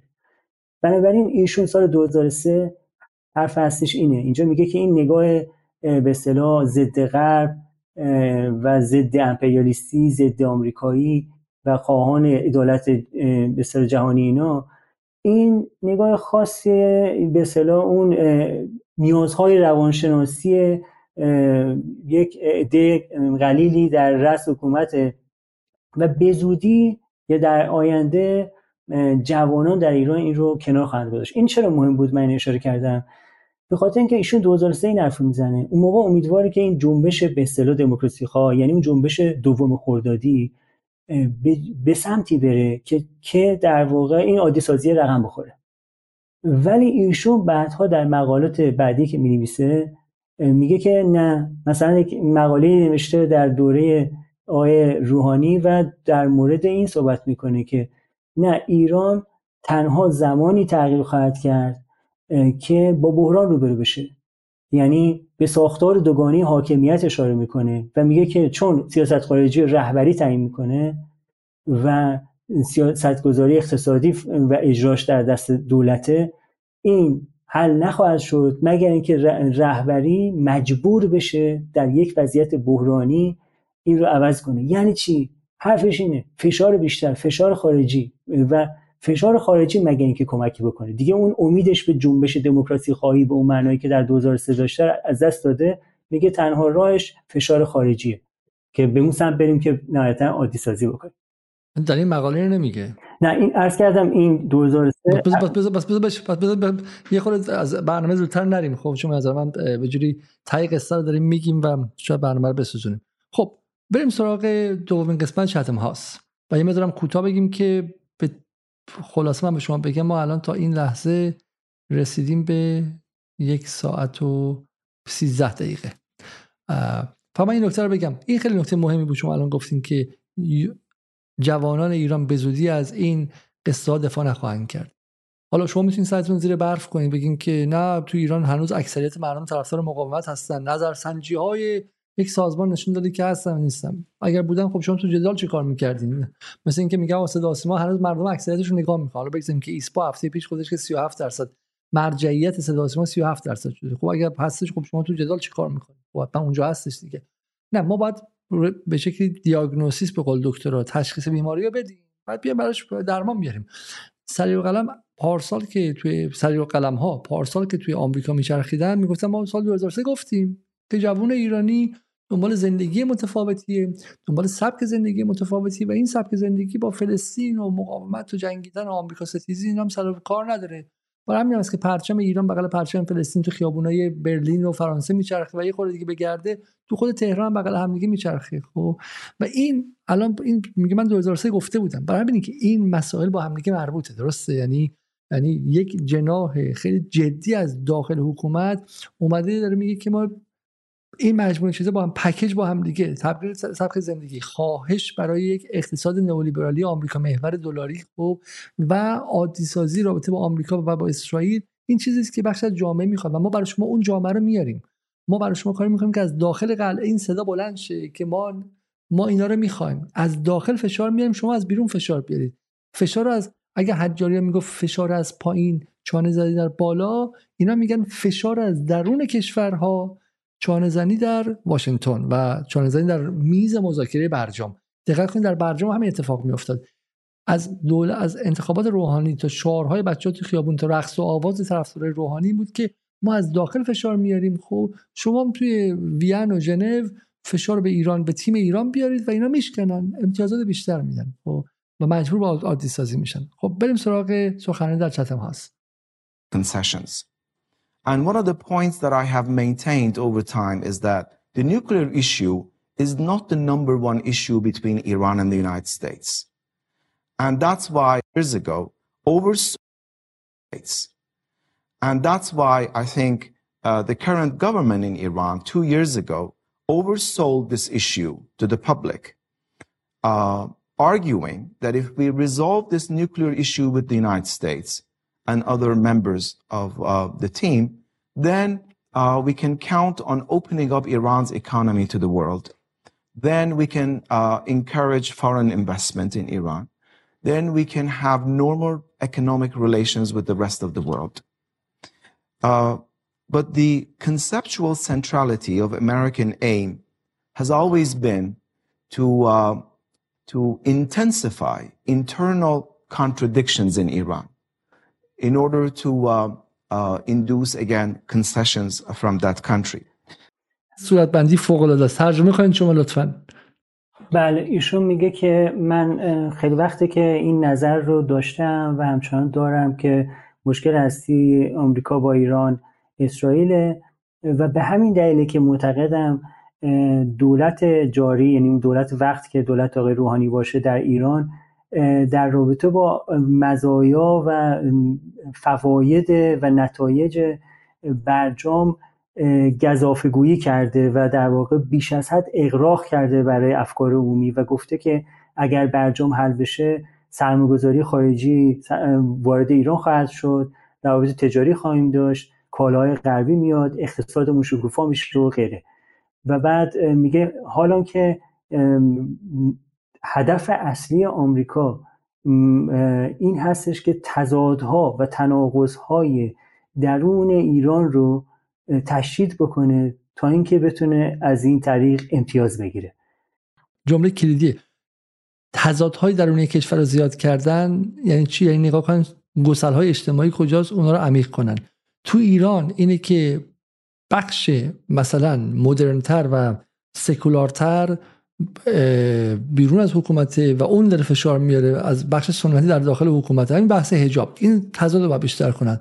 برعکسش تو سوریه بود. تو سوریه بخش سکولارتر با بدون حجاب بدون احکام اسلامی در داخل حکومت بود. سلفی ها و اخوانی های مسلمان بیرون بودن میگه که ها رو زیاد کنه. یعنی خیلی به زبون رال پلیتیک هم حرف می‌زنه. درست هم میگه. اگر الان تو ایران جمهوری اسلامی میگه آقا اصلا حجاب ممنوعه خب؟ و یه بخشی در خود می‌گفتن الان آمریکا اون رو زیاد می‌کرد. برای اینکه بتونه امتیاز گیری کنه. درسته؟ فرق نمی‌کنه که تضاد به نفع آمریکاست یا به ضرر در راستای فرهنگ آمریکا غیر است.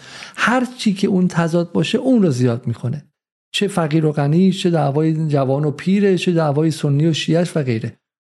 بله. نکته دو نکته خیلی مهم است که یکی شما اشاره کردید. در رابطه با همین نکته من بگم که تضاد اصلی مد نظر ایشون همون چیزی که من در پایان اون مقاله اشاره کردم. یعنی چی؟ یعنی تضاد بین دولت و رهبری. این تضادیه که در واقع مد نظر داره. یعنی فشاری که میاره تضاد بین اختص... این تضادی که ما عنوان کردیم. بحث مقاومت و توسعه. خب؟ این تضاد بین جریانی که خواهان مقاومت و جریانی که صحبت از توسعه اقتصادی می‌زنه. و نکته خیلی مهم اینه ایشون داره میگه به عنوان کسی که خودش نظر پرداز برجام بوده ما می‌بینیم که خودش داره میگه که مهمترین اقدامی که هر دولتی سر کار بیاد مسئله هسته خب تو اون دوران.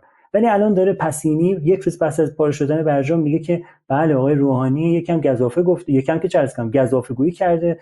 و معنی حرفش اینه. نه برجام برجام هستی نه سیاست نه سرمایه‌گذاری می آورد نه کالای آمریکایی می آورد نه اقتصاد حل می‌کرد نه غیره.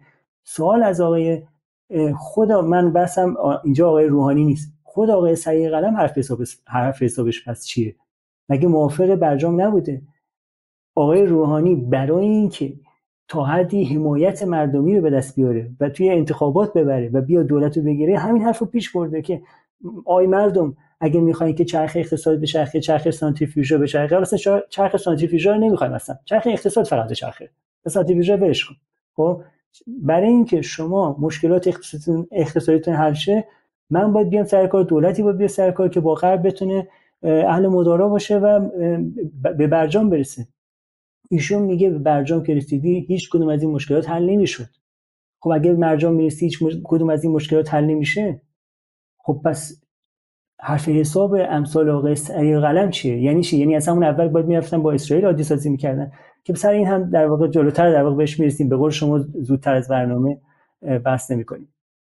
بله این این متن که در واقع اینجا آوردید اگر اشتباه نکنم جایی که آقای سریع قلم در جایی از متن در واقع میگه من در واقع جدا کردم متن رو.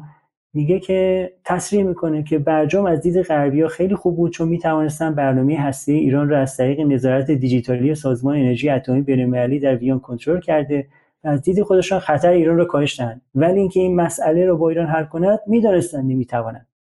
یعنی غربی ها. ایشون همون منظر غربی داره. تا اینجا. به همین دلیل کماکان تحریم های بانکی سرمایه‌گذاری افراد نهادها عموما سر جای خود باقی مانده است.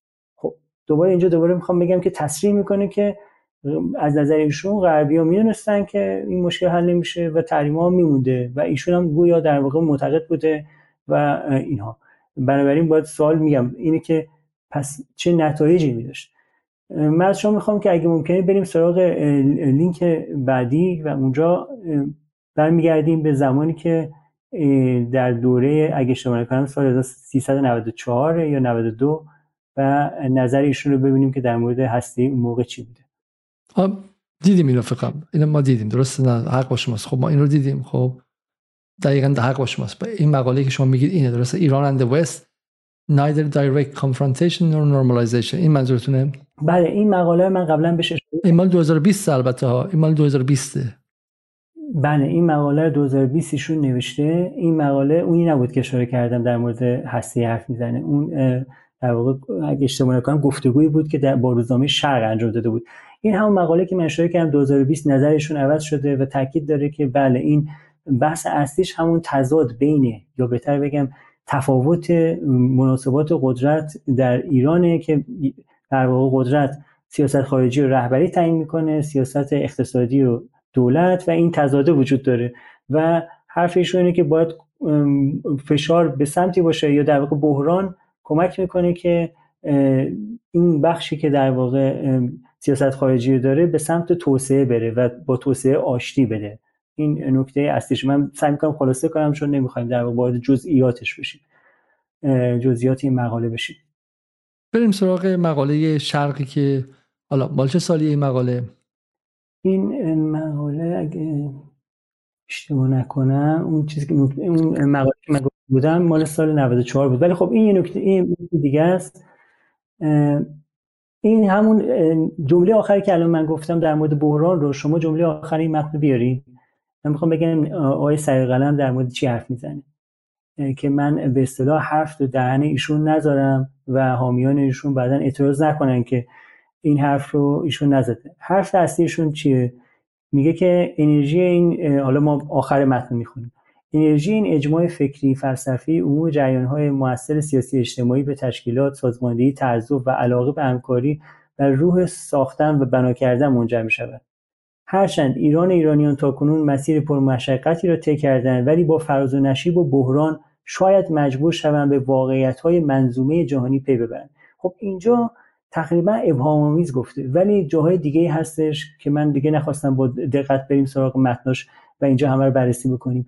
حرف ایشون اینه که واقعیت های منظومه جهانی یعنی چی؟ یعنی اینکه شما اگه بخواید یک کشوری باشین که توسعه اقتصادی داشته باشه یک کشور نرمال باشین نمی‌تونی با نظم جهانی سرستیز داشته باشی. سر عقل نمیاین تنها راهش بحرانه. بحران هم منظورشون فشار خارجی و تحریم هایی که مجبور بشین که امتیاز بدین و به اون سمت برین.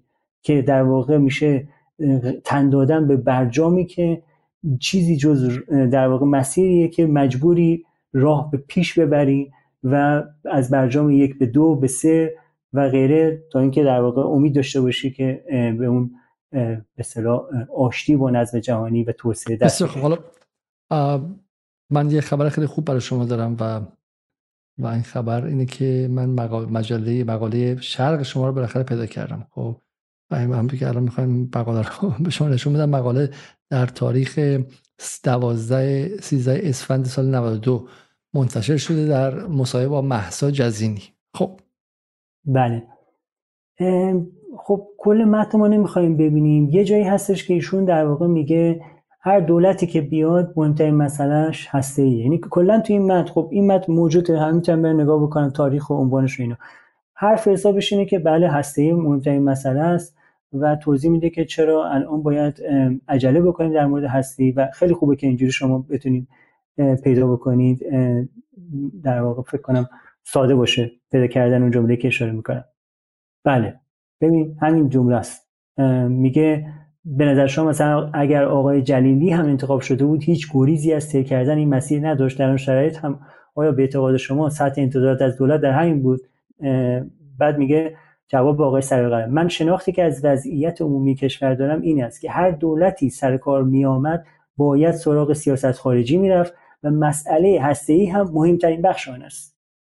خب حالا این یه مورده واقعا بارها بارها ایشون تو خود وبسایت خودشون هستن این متن هستن. مجموعی از متن مشابه کم مصاحبه اینجا به اسرائیل اشاره می‌کنه اینجا به اسرائیل اشاره می‌کنه. میگه که اینکه چرا تعجیل ما را در طرف مذاکره در پرونده هسته نداد جای سوال نیست. در آن طرف هم بازیگران مختلف می‌بینید کنگره آمریکا لابی اسرائیل آیپک لابی عربی و غیره فعالن که یه فضای پیچیده چند بودی عمل می‌کنن. برای همین فکر می‌کنم در صد حاکمیت ایران نسبت پیچیدگی های مذاکرات شناخت هست و از این فرآیند حمایت می‌شد منظور در صد حاکمیت ایران کیه؟ آقای خامنه ای درست رهبر ایرانه. درسته. اینجا زمانی که می‌خواد از رهبری یارگیری کنه. درسته. بعد از پاره شدن برجام رهبری رو می‌خواد تبدیل کنه به دلیل پاره شدن برجام. چون چفیه مینداخته طرفدار مقاومت بوده سپاه روی موشک نوشته مرگ بر اسرائیل و غیره. اینجا ولی می‌خواد ازش یارگیری کنه بگه اینام همراه هستن و فقط یه سری تندروها مثل جلیلی و غیره هستن که دارن مقابل برجام میستن هدف این بوده که برجام اول فعلا راه بیفته و جلو بره و موفق شه تا بعد برجام های بعدی بیاد. بله اینجا ما هیچ جمله مکملی نمی‌بینیم که بعد از اینکه گفته بله مسئله اصلی هم مهمترین بخش آن است. مثلا اینجوری بگه که البته باید در نظر داشته باشیم تا وقتی که مشکل با اسرائیل حل نشه سرمایه‌گذاری خارجی نخواهد بود رابطه عادی سازی نخواهد همچین چیزی هرگز نمی‌بینید که در اون دوره ایشون گفته باشه. این رو من مؤکدا در واقع خدمتتون میگم که متن‌ها زیاده که ایشون اظهار نظر کرده. آدمی نبوده که سکوت کرده بوده باشه. خیلی قشنگم اینجا من برای شما بگم تا برسیم بعدا بهش. خب می به دولت چه راه حلی برای گذر از این شرایط دارد. اطلاع فنی سیاسی؟ و غیره و آقای روحانی گفته ما از دانشگاهیان اعتراض داریم به اینکه افراد کم سواد در این حوزه انسان نظر کنند آنها وارد این قضیه شن و اظهار نظر کنند خب بحث سواد برای سریع قلم خیلی مهمه. ایشون از باسوادتر باسوادهای علوم انسانی در ایران خودشون رو می‌دونن و حالا به ادامهش خواهیم رسید. خب خیلی این بحث سواد هم خیلی خیلی جالبه و بهش می‌رسیم. شما زیبا کلام فراموش کنید. زیبا کلام آدم انترتینینگ سرگرم کننده جذاب با نمک و تفریحی و اهمیتی نداره تو سیاست گذاری ایران. ولی سریع قلم اصل جنسه و شما خواهید دیده میشب که ایشون چه نقشی داشته در جایی که ما امروز اینجا وایستادیم. اگر در های تهران تظاهراتی نیست اینجا جاشه. خب خب بریم سراغ سخنرانی بعدی و مسئله بعدی. حالا این رو شما بتونید بذاریم بعدا. درسته؟ این رو من فکرم که بس جاش اشتباه شد نه نه شما درستی آوردید. مثلا همون بحران بود. یعنی اینکه بحران در واقع آخرش حاکمیت ایران رو سر عقل میاره حتی بحران نیست این خیلی معنی خاصی داره. میگن که جمهوری اسلامی یا ایرانی تا لگت نخوره فعالیت نمی‌کنه. سر جنگ هم شکست خوردن و غیره. انرژی اجتماعی فکری علاقه به همکاری بر روی ساختن و بنا کردن منجر میشه. هرچه ایران و ایرانیان تا کنون مسیر پر مشقت طی کردن ولی با فراز و نشیم بحران شاید مجبور شوند به واقعیت های منظومه جهانی پی ببرند. وقتی تو آمریکاست میگه باید مجبورشان کنید. به این مهدی هاشمی وقتی تو لندن بود گفته میشه که در هتل کنزینگتون هتل هیلتون کنزینگتون در لندن از غربیا خواسته بود که تحریم ها رو به ایران بیشتر کند و فشار رو بیشتر بیارن تا آقای خامنه ای و سپاه سر عقل بیان. درسته؟ ایرانی ها رو باید مجبور کنید تا تن بدن به جهانی شدن تا تن بدن. چون قسم سری رو قلم که ادامه تقیزاده و آخونزاده و غیرم هستش گمان می‌کنین که راه درستی هم هستش دیگه. این راه راهی جز غربی شدن نیستش. و چون تن نمیدن باید مجبورشون کنید. باید مجبورشون کنید. حالا تو اون سخنرانی در اونجا میگه دیگه. میگه من معتقدم چون حکومت ایران سری پیرمردی اداره می‌کنن که در رو بستن و اصلا فهمی از جهان ندارن. خب؟ باید مجبورشون کرد با چی مجبورشون می‌کنی؟ با شورش بچه های جوان. زن زندگی آزادی. با چی مجبورشون می‌کنی؟ با تحریم اقتصادی. با چی مجبورشون می‌کنی؟ با دستگیر کردن افراد ایران در اروپا و در خارج. با چی در تحریمشون می‌کنی؟ با منزوی کردنشون. با چی مجبورشون می‌کنی؟ با ندادن تکنولوژی بهشون. با چی مجبورشون می‌کنی؟ با بستن راه توسعه و گرفتن راه تنفس. وقتی این اتفاق افتاد میگی بله بدون ما که توسعه اتفاق نمیافته. و ای از نیروهای داخلی در ایران همه حرف ما اینه. وقتی میرن خارج کشور از غربی ها می‌خوان که مجبورشون کنید. ما زورمون نمی‌رسه. ما زورمون نمی‌رسه. تو انتخابات هم رامون نمیدن. نمایندم دیگه نداریم. علی لاریجانی هم انداختن بیرون. ما زورمون نمی‌رسه. مجبورشون کنید. تحریم هیچ وقت فقط از آمریکا نیامده. تحریم در ایران. ایده از داخل حکومت خواستن سیگنال فرستادن. وقتی که صدام به ایران حمله می‌کرد ایده از شهرهای ایران شبا چراغ بالا بردن که ما اینجاییم اینجا رو بزن اینجا رو بزن. سیگنال می‌دادن این دقیقه همینه. مجبور شن ایرانی ها مجبور شن که تم بدن. بریم بله بخش دیگه از ویدئویی که ایشون در چتم ها صحبت کرده دقیقا در راستای همون حرفی که شما گفتید. و ایشون یک روز پس از اینکه برجام توسط ترامپ در واقع یعنی آمریکا از برجام خارج شده اونجا همین حرف رو می‌زنه. یعنی اون ویدیو رو لطفا پخش بکنید Thank you, Sanam. Yeah. Um, on um, on what will make Iran to come back to the um, table. Um, I believe um, in the coming days or in a couple of weeks, we will uh, probably hear about American sanctions on Iran's oil and gas industry. Um, South Korea has already cut down 45% of its oil imports from Iran under American pressure.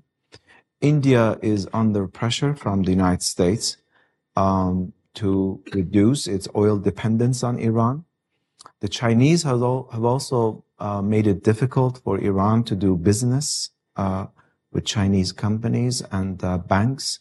So the three Asian allies of um, Iran in the post-nuclear agreement have reduced their uh, commercial banking and um, oil connections to Iran. There are a few European refineries that uh, import oil from Iran and they can also be easily ایشون میگه که یه سوال این بخش پرسش و پاسخ این در واقع نشسته و میگه که در رابطه با اینکه چه چیزی ایران رو وادار می‌کنه که برگرده به میز مذاکره در سال پس از گفتم یک روز پس از اینکه شام پس برجام خواهد شده میگه که من معتقدم با ادبیات به نظر من خیلی حساسه که چجوری فرموله بکنه. اینکه من فکر می‌کنم یعنی گمان می‌برم یا باور دارم که احتمالا تحریم های بیشتری رو در رابطه با صنعت پتروشیمی و گازی و نفتی ایران خواهیم داشت. و بعد میگه کره جنوبی تا همینجاش درصدش یادم رفت یه بالای 60 درصد از خرید نفتش رو کم کرده. هند و چین تحت فشارن که در واقع خرید نفتشون رو کم بکنن. در نتیجه سه تا کشور آسیایی قطعا خرید نفت رو کم خواهند کرد و بله تا همینجا بود فکر کنم. بعد میگه که اروپایی ها هم که مشتری فکر می‌کنم محصولات نفتی ایران هستن می‌تونن به سادگی در واقع تشویق بشن یا ترغیب بشن که از کشورهای دیگه حاشیه در واقع کشورهای دیگه حاشیه خلیج فارس به از اونها خریداری بکنن و با اونها رابطه داشته باشن لطفا پخش Chinese have also uh, made it difficult for Iran to do business uh, with Chinese companies and uh, banks. So the three Asian allies of um, Iran in the post-nuclear agreement have reduced their uh, commercial banking and um, oil connections to Iran. There are few European refineries that uh, import oil from Iraqi industries. Uh, will may, will and I think it, uh, to a large degree uh, is going to be the uh, American strategy in the in the coming months to pressure Iran uh, into renegotiating the deal or changing its priorities. So I think it's centered on Iran's oil and gas industry. میگه میگه من جمله رو پریدش میگه که فشار بر ایران همیشه به واسطه اویل و گس به عنوان نفت و گاز بوده و خیلی قشنگ جملهش میگه که این ماهای آینده آمریکایی یا ایران رو با همین فشار این با این تحریم های سنگین سنگین کاری خواهند کرد که یا رینگوشییت کنه دوباره مذاکره کنه and priority and changes priorities. درسته؟ یعنی اولویتاشو عوض کنه. اولویتش می‌تونه این باشه که فلسطین نجات بده. اولویتش می‌تونه این باشه که در عراق حضور نظامی داشته باشه. یا اولویتش می‌تونه این باشه که از گشنگی نمیره. Changing is priorities. حالا اگه بعد ادامهش ایو و ایناست که ازش بگذاریم خب ازش بگذاریم بریم سراغ من یه بله. می‌خوام اینجا بگم. ببینید ایشون داره ازش پرسیدن که چه چیزی ایران رو می‌تونه وادار کنه که برگرده به میز مذاکره؟ داره میگه تم... ببین داره میگه اینها خواهد شد ولی در واقع نظر خودش رو داره میگه. میگه باید اینجوری باشه. یعنی چی؟ یعنی تحریم های بیشتر بر صنعت نفتی و گازی ایران و داره میگه مثلا اروپایی خیلی راحت می‌تونه اینا برن از کشور دیگه. خاورمیانه. یعنی بهتر این کارو بکنن. حتی اروپاییایی که اون دوره به حال یادتون هست که بعد از برجام صحبت این بود که اروپایی‌ها بیان و مثلا میانجیگری کنن که ترامپ دیوانه خارج شده این حرفا. این داره میگه که نه همونجا داره میگه اروپایی‌ها می‌تونن برن اونجا آسیایی هم که دیگه نمی‌خرن. ایران مجبور میشه بیاد اولویتش عوض کنه بره به سمت شاید بعضی تعجب کنن خب میگن حرف درستی می‌زنه. حالا اولا حرف درستی نمی‌زنه همونطور که چین باز برگشت سر میز مذاکره و غیره. ولی به عنوان مشاور رئیس جمهور ایران این حرف رو می‌زنه ها. یعنی ممکن تو ایران دعوا باشه که حسام الدین آشنا گفته این مشاور بوده یا نبوده. ولی ایشون ارتباطش با روحانی رو تا روز 20 تیر 1400 حفظ کرد. روزی که روحانی از دفتر داشت می‌رفت بیرون. هر روز هنوز همچنان با همدیگه صحبت می‌کردن و با همدیگه ارتباط داشتن و اطلاعات داشتن از اتفاقات داخل دولت ایران دا ایشون.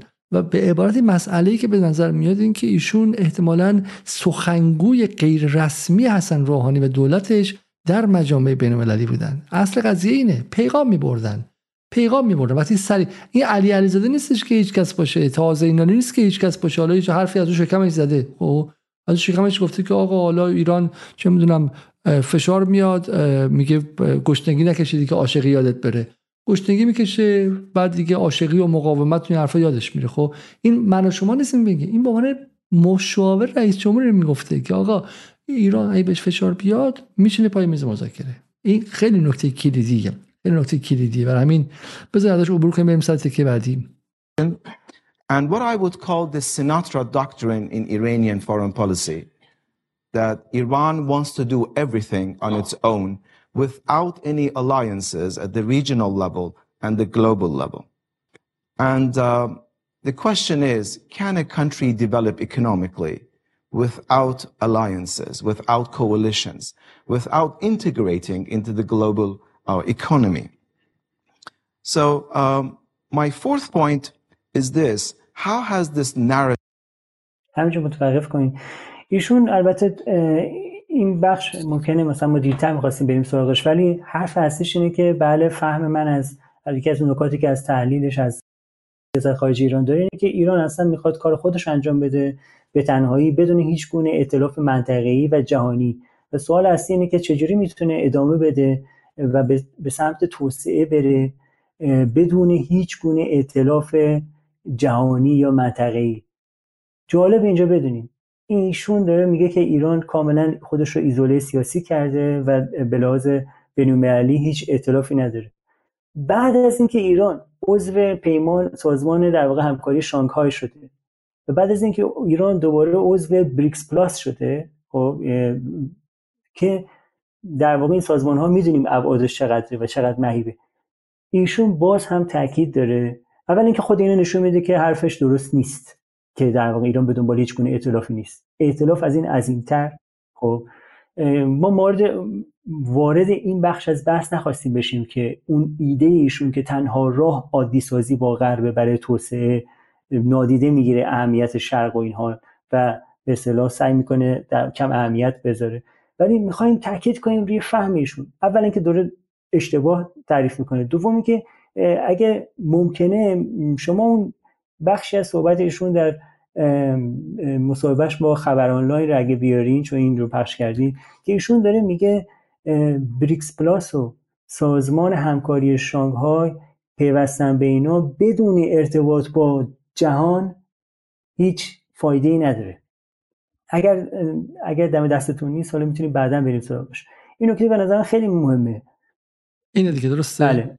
بله فکر کنم در بخش بخشی هست که از آخرای متن اگه اشتباه نکنم که همچین حرفی می‌زنه و در واقع حرفش اینه که نه این نیستش یکی دیگه است. ولی خب حالا دیرتر میریم. متوجه هستم خودم حالا میارمش. بسیار خوب. بله. این نکته خیلی مهمه که جهان برای ایشون غربه و سعی می‌کنه اهمیت چین و روسیه و برزیل و هند و آفریقای جنوبی و و پیمان شانگهای می‌دونیم که در واقع بسیاری از کشورهای یوراسیا رو هم شامل میشه. همه اینها رو کم اهمیت در واقع در نظر بگیره. چرا؟ به خاطر اینکه از نظرشون جهان غرب. بله همین جمله که در واقع اون حروف لاتین بریکس و استیو رو می‌بینیم همون روبرویشون میگه که در رابطه با اهمیت تحریما داره میگه. تحریم ها تحریم تحریم ها می تواند اقتصاد و ارتباطات ما را فلج کند و نگذارد ما با دنیا ارتباطات عادی و معقول داشته باشیم. حتی با کشورهای در حال توسعه مانند هند، اندونزی، سنگاپور، ترکیه و خیلی از کشورهای دیگر. عضویت بریکس و استیو ازش سازمان همکاری شانگهای هم بدون ارتباط با جهان سودآور نخواهد بود. خب بعد ادامهش میگه که بزرگترین خدمتی که یک نماینده مدی سیاست گذار یک تصمیم گیرنده در ایران می‌تواند در شرایط فعلی انجام دهد این است که کشور را از تحریم ها نجات دهد تا اینکه فضایی برای ارتباطات بین‌المللی فراهم شود. به این برمیگردیم که چجوری از تحریم ها نجات بده. این خیلی مهمه. اما مهمتر از همه می‌خواستیم اینجا بگیم که در واقع حرفش اینه جملهش روشنه. میگه عضویت در بریکس و SCO بدون ارتباط با جهان تو آور نخواهد ما در مورد به جمعیتی بیش از نیمی از جمعیت جهان صحبت کنیم به جغرافیایی بیش از یک سوم جهان داریم حرف می‌زنیم بریکس و SCO به لحاظ GDP می‌دونیم بریکس plus حتی از G 8 هم جی دی پیش حالا جلو زده.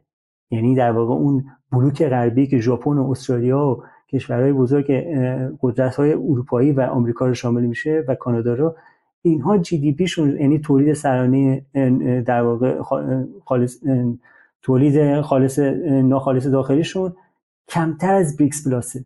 ولی برای ایشون جهان قرار یعنی این نکته خیلی مهمی که اونجا داره اشاره می‌کنه و خب داره سعی می‌کنه اقراق‌آمیز نشون بده که ایران ایزوله است و هیچ کدوم از این روابط هم به هیچ جا نخواهند انجام حالا این بخش بعدش به نظرم جالب بدم برگردیم به این چتم هاست. به خیلی جالبه. چون جمله اصلی اینجا میگه integrating into the global uh, economy. So um, my fourth point is this. How has this narrative been able to survive, separating foreign policy from economic policy? این نکته کلیدی است. میگه پس گفتش که آقا این ایزوله بودن و انزوا ایران در منطقه باعث توسعه نمی‌تونه با توسعه با همدیگه همراه باشه. و میگه این نراتیو این روایت چگونه بقا پیدا کرده؟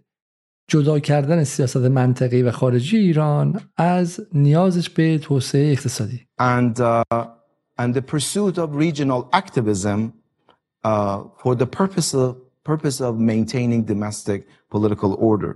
I think و و pursuit of و دنبال کردن اکتیویسم منطقه‌ای یعنی ماجراجویی و به شکلی حالا کنشگری منطقه‌ای برای ایجاد نظم در داخل خود کشور. این حرف عجیبیه. برای حفظ حفظ نظم سیاسی داخل. گفتم نظرشون اینه که دیگه به خاطر ایدئولوژی نیست که در واقع غرب ستیزی اسرائیل ستیزی دارن.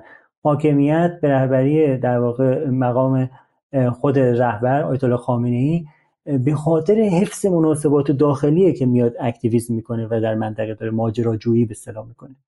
یعنی در واقع توی فلسطین هست که بتونه در داخل جوان‌ها رو سرکوب کنه. بله. و در واقع رابطهش رو با دولت و نهادهای دیگه در واقع سیاسی بتونه رابطه قدرتش رو حفظ بکنه. یعنی علت حضور ایران در منطقه ما حرفی که در بی بی سی نمیشنویم علتی که در منطقه تنش به وجود میاره اینی که بتونه در داخل به ادامه حکومت این تنها, دلیل و استدلالشه. درسته؟ این حکومت که دنبال همون مقاله که 2020 بود حالا ما سعی کردیم روش به نمونیم. همونجا اینو توضیح میده و حرفش اینه که تا سال 1993 یا اوایل مثلا 93 اواسط مثلا دهه 70 شمسی این سیاست های در واقع آمریکا ستیز اسرائیل ستیز به خاطر ایدئولوژی بوده اما از اونجا به بعد دیگه ایدئولوژی نیست با شکل گرفتن جنبش دوم خرداد حالا اسمش اینجوری نمی‌بره جنبش اصلاحات اینا حالا سیاست هایی که تو منطقه داره سیاست خارجی به اصطلاح آمریکا ستیزش برای اینه که قدرت خودش رو حفظ بکنه Oil income has produced excessive complacency in Iran over the years. It has been able to maintain the domestic order and it has been able to furnish its foreign policy behavior at the regional level. And then we need to look at the decision قیمت نفت بوده که باعث شده میگه چطوری می‌تونه حکومت اسلامی حکومت جمهوری اسلامی سیاست خارجیش رو از اقتصاد جدا کنه؟ به این علت که پول نفت داشته. نفت باعث کامپلیسنسی شده باعث نخوت و باعث به شکلی همین تصمیم از بالا اینجوری شده که بتونه هم در منطقه شروع بلوغ کنه همین که در داخل کارش رو ادامه, ادامه بده بدون توسعه داشتن. نفت فروخته قیمت نفتم بالا بود making a structure in Iran uh, foreign policy decision making structure I would use the concept of calcification to uh, characterize Iranian foreign policy decision making the fact that the group that makes the decision is fundamentally uh, an introverted group with little global exposure. میگه تصمیم های سیاست خارجی چجوری ایران گرفته میشه؟ میگه کلسیفاید شده منجمد شده سنگ شده سفت و سخت شده. و اینکه گروهی که خیلی درونگران بدون هیچ گونه فهمی از روابط جهانی و جهان جهانی شده و اقتصاد جهانی شده و خودشون تصمیم می‌گیرن. پشت درای بسته.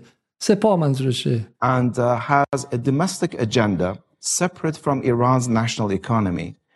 And uh, and uh, not much new thinking has been uh, utilized over the uh, last particularly two decades in uh, in producing new narratives or new interpretations of the, the global economy or global political system.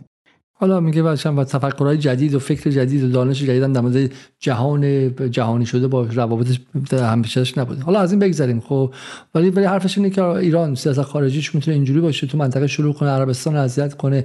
اسرائیل رو به تهدید به مرگ کنه و غیره برای اینکه پول نفت داره و این فوشه اگه می‌خواین جلوی لاتبازی ایران بگیرید باید نفت یا ارزون شه یا باید به شکلی نفت رو ازشون بگیرید. تحریم تحریم تحریم کنید. خب اصل قضیه اینه. ایشون داره توضیح و استدلال میده به چتم هاست و به غربی ها و انگلیسی ها که چرا با ایران رو تحریم کنن. حالا ازش بگذاریم.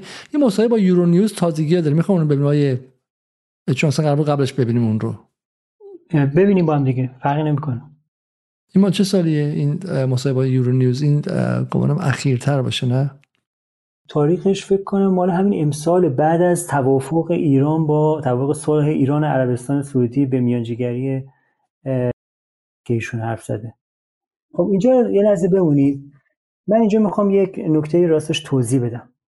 خب تا اینجا سر کردیم بشنویم از آقای ما برمیگردیم به این مصاحبه اولش هم میشنویم. خب منم در این قسمت رو اینجا انتخاب کردم. که دلیلش چیه؟ دلیلش اینه که برگردیم ببینیم حرف حساب آقای سریع قلم چی بوده. ایشون در تمام متنهایی که می نویسه یا مصاحبهاش و بحثاش حرفش اینه می‌دونم که یکم تکراری به نظر میاد که توسعه اقتصادی در ایران ضرورتا از طریق عادی سازی با غرب و روابط اقتصادی با به جهان میگذره. این توسعه این عادی تنها زمانی واقعا انجام میشه که نه تنها هسته موشکی منطقی حل شده باشه بلکه با اسرائیل هم عادی شده باشه. و تحریم ها باید برداشته بشه. هر دولتی بیاد باید این تحریم ها برداره. یعنی این مسیر بره. و خود ایشون جالبه. زمانی که در مورد روسیه داره حرف می‌زنه و در مثال عراق می‌زنه میگه که ببینید عراق 13 سال یا 14 سال پس از اینکه آمریکایی اشغال کردن تازه تحریم ها رو برداشتن. و در مورد روسیه میگه این تحریم های مهیبی که در واقع علی روسیه هست حتی اگر روسیه بیاد به سمت مصالحه ببین میگه روسیه بیاد به سمت مصالحه نه اینکه مثلا به حالتی پیش بیاد. یعنی حتی اگر روسیه عقب نشینی بکنه بره به سمت مصالحه خودش میگه میگه از این تحریم ها به عنوان اهرم فشار علیه روسیه استفاده خواهد کرد تا تضعیفش بکنه. اینجا ببینید این نکته به نظر من بسیار بسیار کلیدیه. مهمترین تناقض صحبت آقای سریع قلمه. برگردیم به ایران. مگه ایشون تناقض محسوب نمیشه تناقض محسوب نمیشه تناقض از چه نظر از این نظر که ایشون میگه مشکل ایرانو خب این متوجه ولی حرف غربگرا به نظر خودشون می‌خوام برنامه برنامه سری کنیم. حرف غربگرا اینه که اونجا یک پدری هستش یک نازمی هست که یه بار شما خلاف کنید که تا آخر عمر زندگی درست نمیشه. ببین اگه شما خلاف کنی یه بار زندان بری بعدی تا آخر عمر این تو پروندت میمونه. خب تا سالها میمونه دیگه نمی‌تونی پاکش کنی. برای همین همه هدفشون اینه که ایران از این کاری که هست دیگه دست از پا خطاتر نکنه. چون حتی اگه تحریمان بخشیده شه الان و ایران مذاکره بکنه این تحریما به این راحتی تا سالها گریبان ایران رو خواهد گرفت. ببین برای اینکه در افق امثال آی سریال قلم اینه که خب آمریکا تا ابد در خواهد بود و غرب تا ابد در خواهند بود. و همین الان هم اگه ایران الان هم مثلا دو سال دیگه هم ایران سر عقل بیاد و تحریم برداشته شه باز تا 13 14 سال بعدش میمونه ها. فکر نکنین که روزی که تصمیم گرفتیم و نشستیم پای میز مذاکره آشتی کردیم همون فردا تحریم از بین میره. همین از این نظر حرفش درسته. خب گفته میشه که تحریمایی که علیه شوروی بود تا هزار تا سال 2012 باقی بودش و تحریمایی که علیه عراق صدام بود هنوز توی در مورد عراق بعد از صدام بعد از اشغال هم هستش درسته؟ و همین داره میگه که خیلی مراقب باشید فکر نکنید که مثلا چه فردا میشین سر میز مذاکره بلافاصله مسئلهتون حل میشه. من هنوز این رو یه تضاد و تناقض اصلی می‌دونم. چرا؟ به خاطر اینکه ایشون میگه ببینید از نون شب واجب تره که عادی سازی بکنید که تحریما برداشته بشه. خب درست میگه. نه, درست میگه. اجازه بده آقای علیزاده من حرفمو کامل کنم. میگه این کارو باید بکنیم تا اقتصاد توسعه در واقع پیدا کنیم خود مسیرش هم خودش میگه. برجام حالا بره برجامی که تازه اون یه دونه هم در واقع ترامپ خارج شد دیگه. می‌دونی با این داستانه که تازه برگردن سر میز مذاکره برجام یه پروسه طولانی که با اسرائیل هم حتما باید گونه عادی صورت بگیره. تازه بعد از اون احتمالا ده 20 سال طول خواهد کشید تحریم برداشته بشه. خب نتیجه منطقی این حرف چیه؟ نتیجه منطقی این حرف چیه؟ حتی اگر بریم به سمت عادی سازی مسیری که تز آقای سریع قلم داره نظریه پردازی می‌کنه رو پیش بریم. حتی اگه این کارو بکنیم سی سال طول می‌کشه تا بتونیم خب خب خب چل سال چل سال تاختین. خب سی سال هم طول می‌کشه که بلافاصله غرب نه. ببخشید که شما به منافع غرب توی خاورمیانه ضربه زدی. غرب رو بهش 8 تریلیون تریلیون دلار ضربه زدی تو افغانستان و عراق. از اسمش از سوریه انداختی بیرون. تو لبنان زدی چه می‌دونم 200 تا مارینش کشتی. می‌خوای بلافاصله ببخشتت خب معلومه نه ببخشتت خب؟ ببین یه آدم ماکسیمالیستی مثل سریع قلم به تضاد نداره. خب یعنی در واقع این انسجامشه. مهم اینه که برای سریع و قلم دو تا مسئله است. یکی اینکه چون من می‌خوام برای اینکه منصفانه بهش حمله کنیم. چون یک افق تاریخی فراغرب وجود نداره. یعنی بیرون از غرب جایی نیستش. بالاخره الان هم دو سال دیگه بالاخره یا باید ایران مزمحل شه و اصلا بپاشه و توش فروپاشی انجام شه و جوانهای جنریشن زد بیان و بزنن آخوندهای جنریشن جنتی رو بیرون کنن. یا اینکه به شکلی سر عقل بیان و به واسطه خاتمی و روحانی بیان بشن سر میز مذاکره. خب راه سوم نداره. راهش اینه که اون مقاومت هم این یعنی شما می‌خوای شما می‌خوای از مقاومت دفاع کنید بگی آقای سریع قلم حالا که میگی به این راحتی هم نمیشه بس به این مقاومت. مقاومت هم برای سریع قلم شکست از پیش تحت محتومه. درسته؟ بله این درسته. ایشون از نظر ایشون مقاومت شکست خورده. چرخش به شرق هم هیچ به هیچ دردی نمی‌خوره. اتفاقا ایشون خیلی دقیق حرف می‌زنه. خیلی درصدها آمار ارقام خیلی خاص خودش داره. ایشون میگه تا سی سال آینده آمریکا هنوز در واقع و غرب در واقع هنوز برتر خواهد بود. خب تا سی سال آینده. خب نکته اصلی. میگه مقاومت به درد نمی‌خوره. من میگم به قول شما منصفانه. گیریم حرفشون درسته. منی که مثلا ببین ما از کجا شروع کردیم؟ از اینکه کوچک شدن سفره مردمه. میگه که این, از طریق مقاومت به جایی نمی‌رسه. ما میگیم اوکی ما میریم پشت آقای سریع قلم آقای دولت روحانی و دولت بعدی که به اصطلاح ایدهایشون رو می‌خواد محقق کنه. معنی حرفش اینه. وقتی که داره توضیح میده که میگه سفره روز سفره مردم اقتصاد مردم وضعیت مردم باید اولویت باشه در باید عادی سازی بکنیم این میره سی سال دیگه. شما داری درست میگه که بله ایشون هم فکر می‌کنه که ممکن سی چه سال طول بکشه. ولی وقتی که تک تک متن مصاحبه‌اش رو می‌خونی اصلا اینطوری حرف نمی‌زنه. همش رو طوری حرف می‌زنه که شرایط زندگی شما تغییر می‌کنه اگه ما عادی سازی بکنیم. اگه صادقانه بخواد حرف بزنه ببینید در مورد روسیه اینو میگه. نمیاد همینو بگه بگه که بله آی در واقع خطاب به مردم ایران خطاب به تمام رسانه و نخبه بگه که ما اگر عادی سازی هم بکنیم آمریکا اسرائیل و اینها هم در واقع مسیر رو پیش ببریم اون به اصطلاح مشکل اصلی هم حل بکنیم. احتمال زیاد تازه آمریکا از اهرم فشار استفاده خواهد کرد به عنوان تحریم به عنوان اهرم فشار تو ما رو ضعیف بکنه و احتمال داره که 14 15 سال دیگه شاید تحریما برداشته بشه. همچین چیزی رو نمیگه خب؟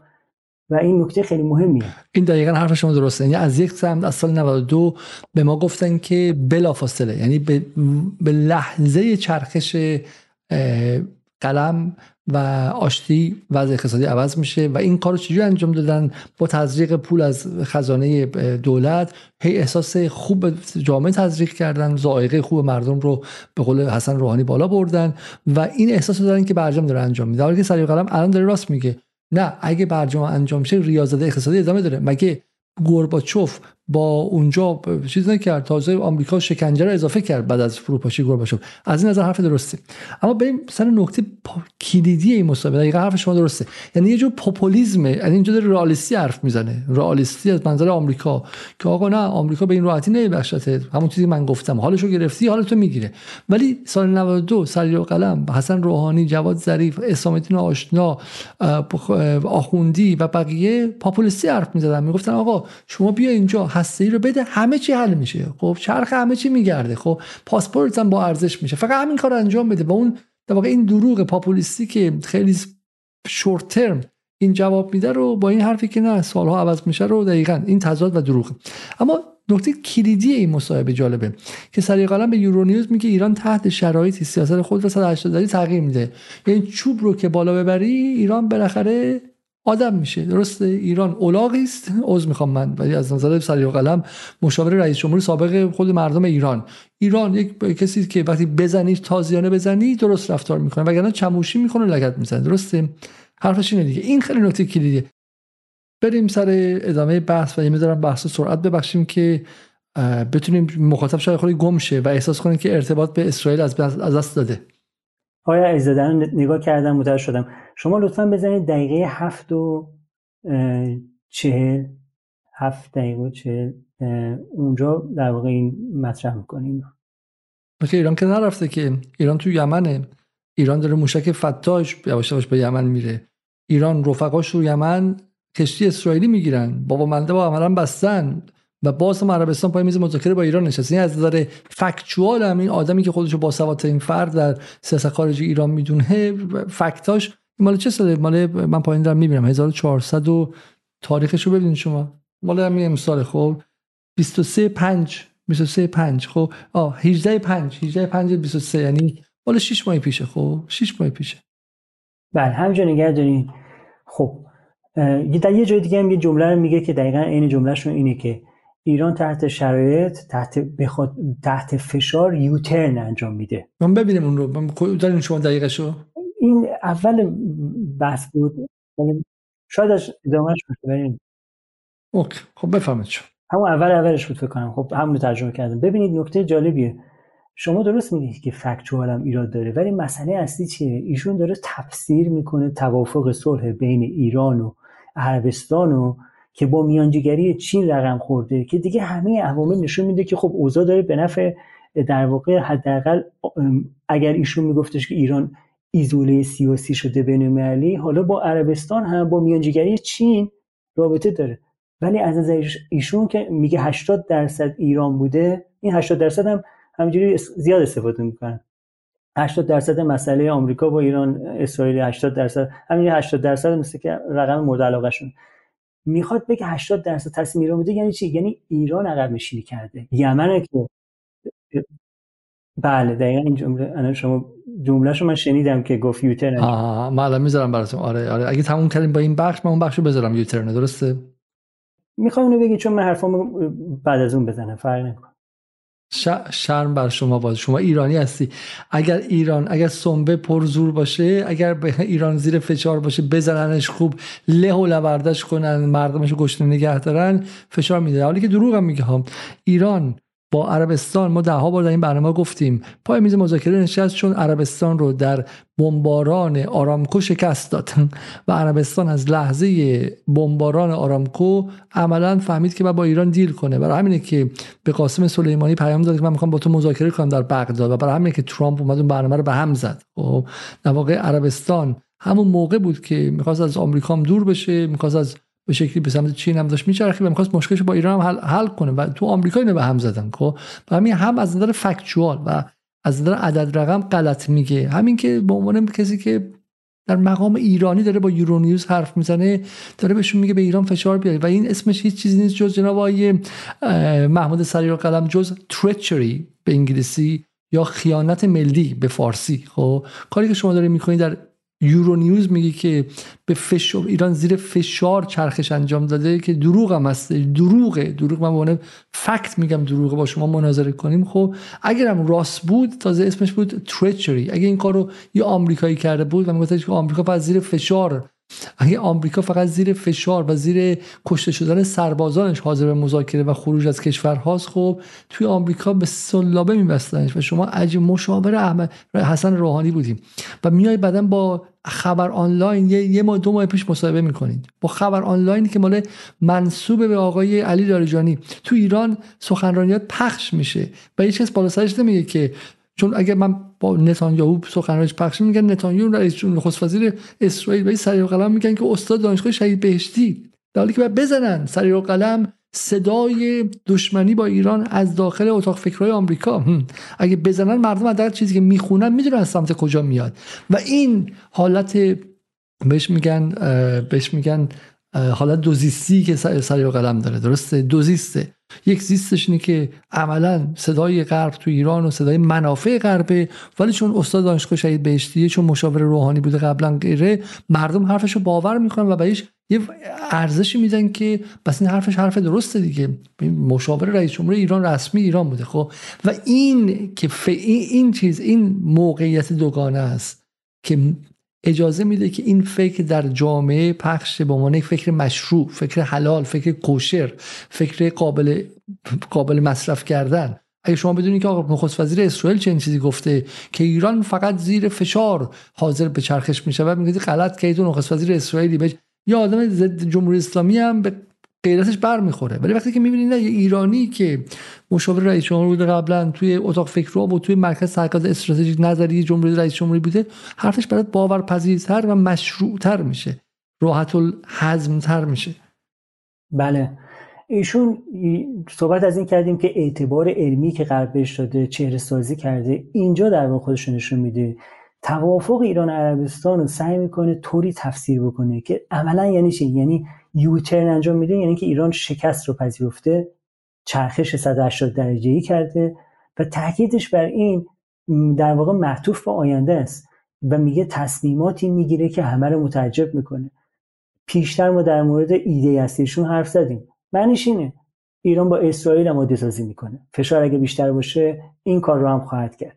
اگرچه در واقع حرف شما درسته که تفسیرشون تفسیری کاملا دل بخانه در راستای اون تز اصلی خودشون و در راستای ایده اینه که بله ایران همجوری مقاومت داره می‌کنه به قول خودش داره همش عقب نشینی می‌کنه و عربستان چجوری تونست با ززه ها نشون بده که چه قدرتی داره و می‌تونه مناسبات سیاسی داخل حاکمیت و, داخل ایران رو به بحران بکشونه و اهرام فشارش بسیار قویه. اونجا هم ایران در یمن هیچ اهرام فشاری نداشت.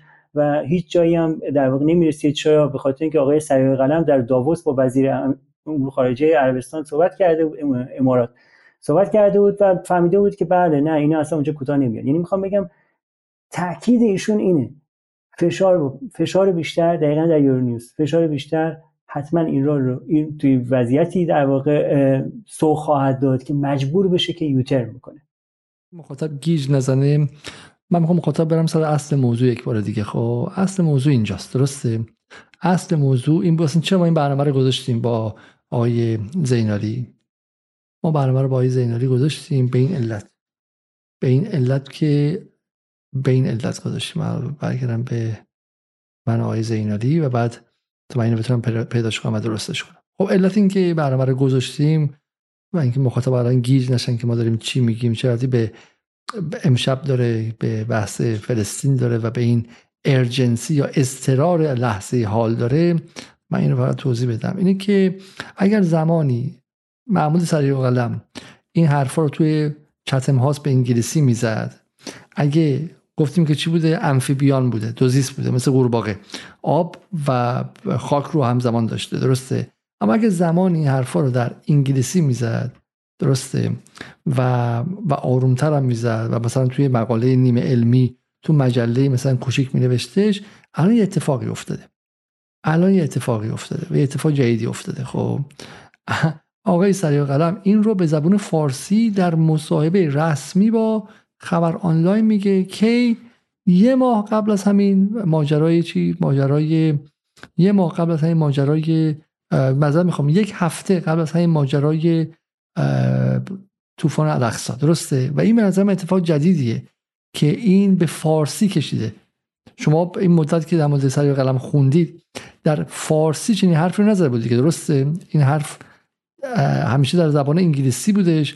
ولی اینکه الان داره میاد به فارسی میگه نشون میده که نباید خیلی خوشحال بشین که حالا رئیسی و غیره هستشن سر کار. مخاطب ممکنه گمان کنه که الان که سیاست خارجی ایران جای امنیه. خیر.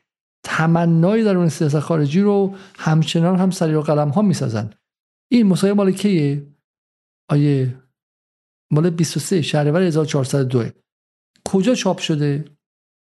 کجا چاپ شده؟ اینجا چاپ شده. خب در خبر آنلاین چاپ شده. خب ایناش خبر آنلاین. ایناش این خبر آنلاین اینقدر تبلیغ می‌کنن شهر فرنگی. آدم اصلا خجالت می‌کشه که این سایت رو باز کنه. خب ولی این در خبر آنلاین چاپ شده. خب 23 شهریور عملیات حماس کی بودش؟ 15 مهر بوده. 15 به علاوه 7 22 روز قبل از عملیات حماس سر قلم دو نقطه. تضاد اصلی آمریکا با ایران مثلا یهودیان و اسرائیل است. برجام اصل اختلافات رو حل نمی‌کرد. خب و همون حرفا رو که قبلا می‌زد ما اول برنامه نشون دادیم اومده اینجا میگه مسئله اول قرار برنامه هسته ایران نیستش. باید کشورها از تحریما نجات داد. خب چه جوری؟ چجوری ما چجوری نجات بدیم؟ مسئله غرب که برنامه هسته ای نیست. چی بهش بدیم که بره؟ چی کار کنیم بره؟ خب؟ و و ببین چی معرفیش می‌کنن. او که دکترای روابط بین از دانشگاه کالیفرنیا جنوبی فوق دکترای روابط بین از دانشگاه ایالتی اوهایو اختصاص کرده.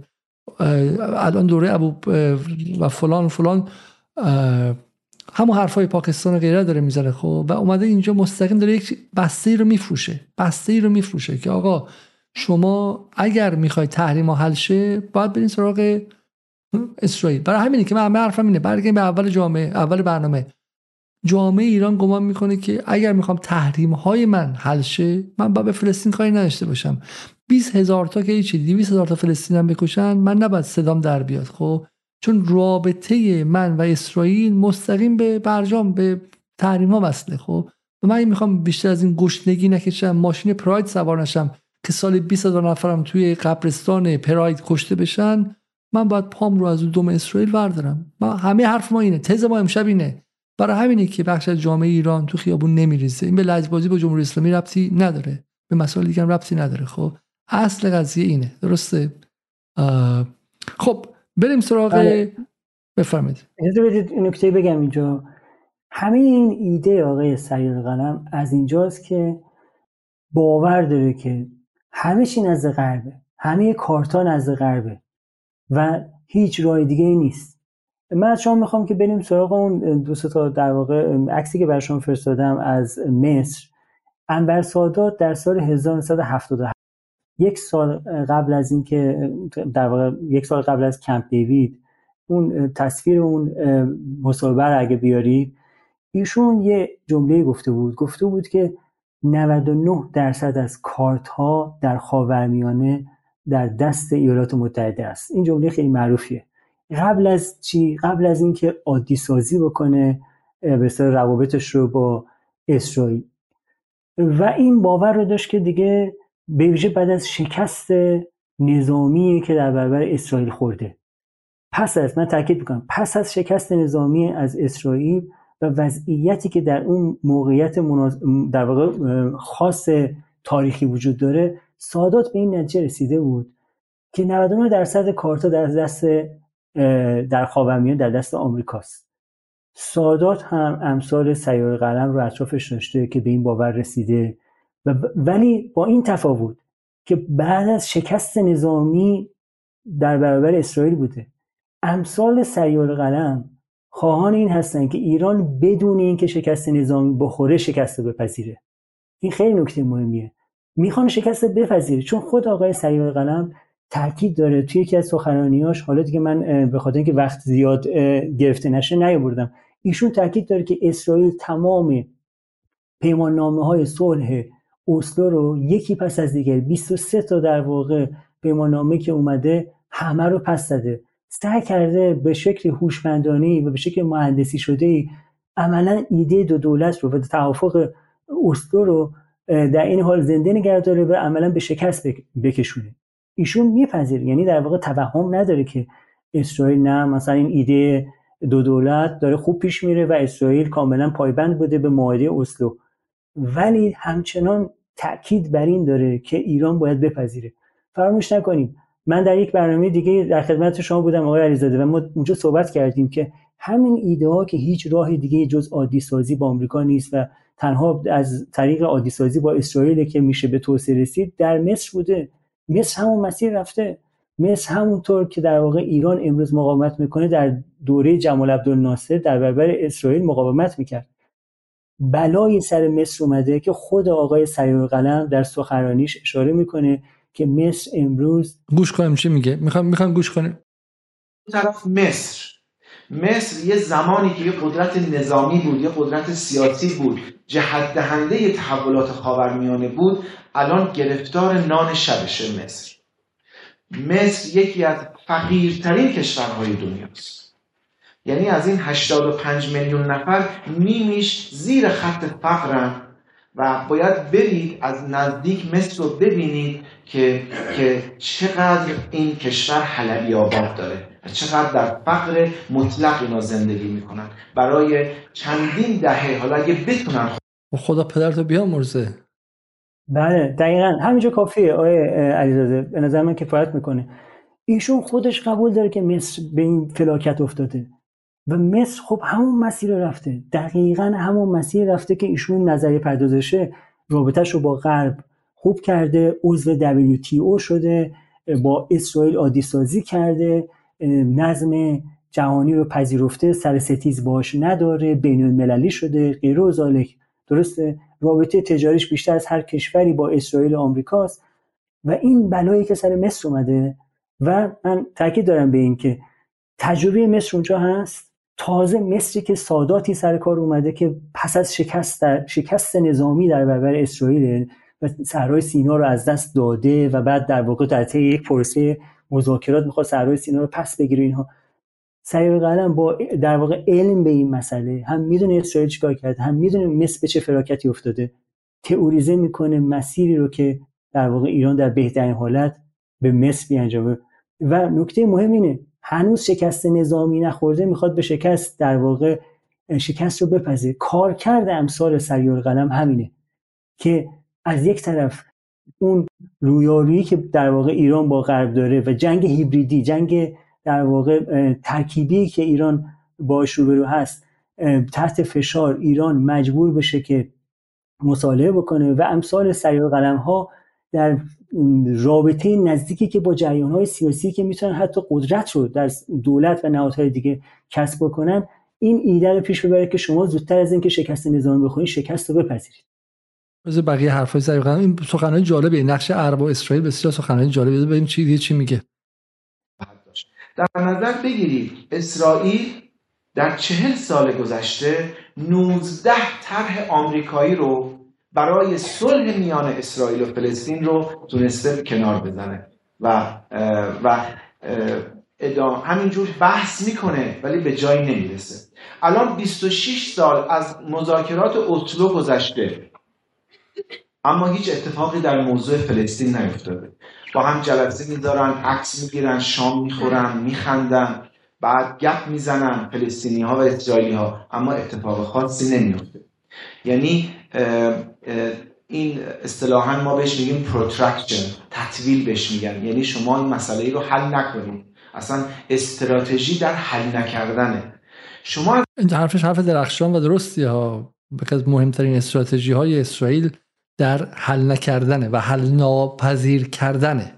حل ناپذیر کردن مسائل استراتژی اصلی هسته سخت اسرائیل. یعنی طوری مسائل پیچیده کنیم که اصلا دنیا فکر حلش اثر رو کنه و از چه منظر این حرفا رو می‌زنه؟ از منظر اینکه اسرائیل خب وقتی اسرائیل اینقدر به شکلی غیر قابل اعتماده چرا باید بره ایران باشه عادی سازی کنه؟ از چه منظر این حرف رو می‌زنه؟ تو این برنامه که در واقع داره صحبت می‌کنه حرف حسابش اینه. میگه که ببینید اسرائیل که اینطوری به سمت این میره که فرآیند صلح رو در واقع مستحلک بکنه رابطهش رو با بعد کشورهای عربی که رقیب ما هستن سعی می‌کنن ایران رو ایزوله بکنن. اسرائیل هم همینطور این رابطهشون با هم دیگه داره خوب میشه دارن سرمایه‌گذاری می‌کنن جی دی بیشون داره رشد می‌کنه در زمینه های tech و نمی‌دونم AI و غیره و ذالک اینا با هم دیگه سرمایه‌گذاری می‌کنن ولی ایرانی که سرش کلا رفته. چرا؟ به خاطر اینکه سر ستیز داره با نظم در واقع موجود. پس به عبارتی در واقع سال سال 96 دیگه. سال 96 که در واقع طلیعه تطبیع و normalization با امارات و بحرین و عادی سازی با بحرین و اینا. و همینطور هم سعودی اومده سعودی خوشخوشانشه و فکر می‌کنه که یمن رو داره می‌بره و ایران به سمت داره میره که یواش یواش آبان 96 هنوز برجام پاره نشده اما چهار ماه بعد از اینه که ترامپ توی ریاض قرارداد 400 میلیارد دلاری با آمریکا با عربستان بسته و عربستان داره دست بالا رو ایران می‌گیره و اینا خودشون می‌دونن سری و قلم می‌دونه که برجام در آستانه پاره شدنه. روزی که روحانی گفتش که من همه تحریم ها رو ور میدارم می‌دونست که همون برجام هم پاش رو حواس و به زودی از بین میره. اما اما نکته کلیدی اینه. داره میگه که فلسطینی هم وجود نداره. ایران داره اصلا برای چیزی میجنگه. که اصلا خودش هم اسرائیل به اسلوش هم تن نمیده. دو دولتش هم قبول نمی‌کنه. یه دولت میشه به اسم اسرائیل.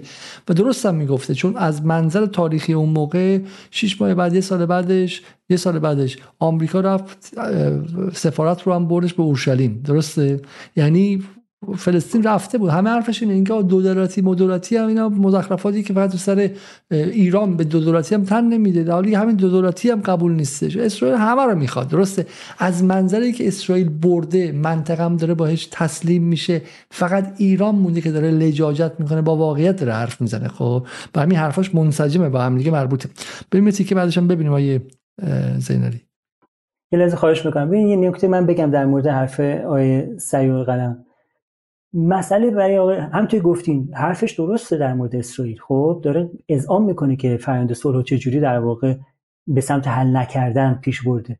حرف آقای سیر قلم اینه که اسرائیل این کارو می‌کنه. آمریکا در واقع از اسرائیل حمایت می‌کنه.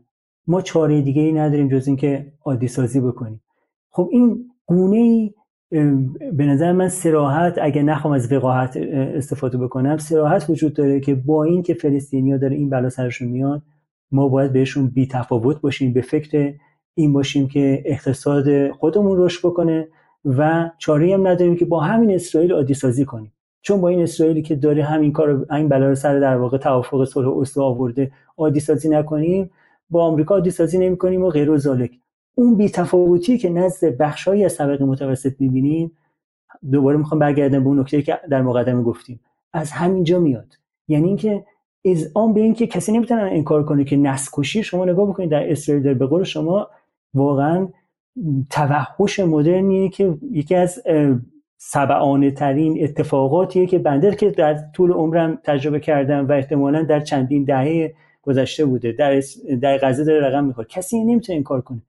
ولی نظریه پردازی شده. این تفکر عمومی شده که به ما ربطی نداره. چرا؟ به خاطر اینکه اگه بخوایم اقتصادمون در واقع حیات خودش رو داشته باشه و تا حدی رشد داشته باشه زندگیمون به چرخه مجبوریم بهش به این مسئله بی تفاوت باشیم. با اسرائیل عادی سازی کنیم و با آمریکا همینطور. و این نکته دوم که می‌خوام بگم قبل از اینکه این صحبت های آقای جواد ظریف رو بشنویم نکته مهم اینه حرف آقای ظریف در این برنامه که ما می‌خوایم بهش توجه بکنیم ناظر بر این هستش که ایران تنها کشوریه که توافق صلح اسلو رو به رسمیت نشناخته. همون جمله سری و قلم توی همون جمله سری و قلم دیگه که در در در کجا گفتش؟ در اون سخنرانی گفت در اون مقالم نوشته بود که ایران تنها کشور جهانی که بسیار خوب. راه حل دو دولتی نپیوست بله مقاله که انگلیسی زبان بود. و این به بیان دیگه یعنی چی؟ فلسطینیا خودشون. فلسطینیا یعنی PLO یعنی در واقع سازمان آزادی بخش فلسطین به رهبری یاسر عرفات و غیره اینها در واقع پذیرفتن. از فلسطینی ها خب حالا ایران گویا داغتره. این حرفی که آقای ظریف هم می‌زنه و ما میشنویم اینجا. فلسطینی هم داغتر باشه. از این خستن راه راهش چیه؟ راهش فراموش کردن حق مظلوم نیست. راهش فراموش کردن حق مظلوم نیست. راهش جایگزین کردن ظالم و راه اجازه بدین.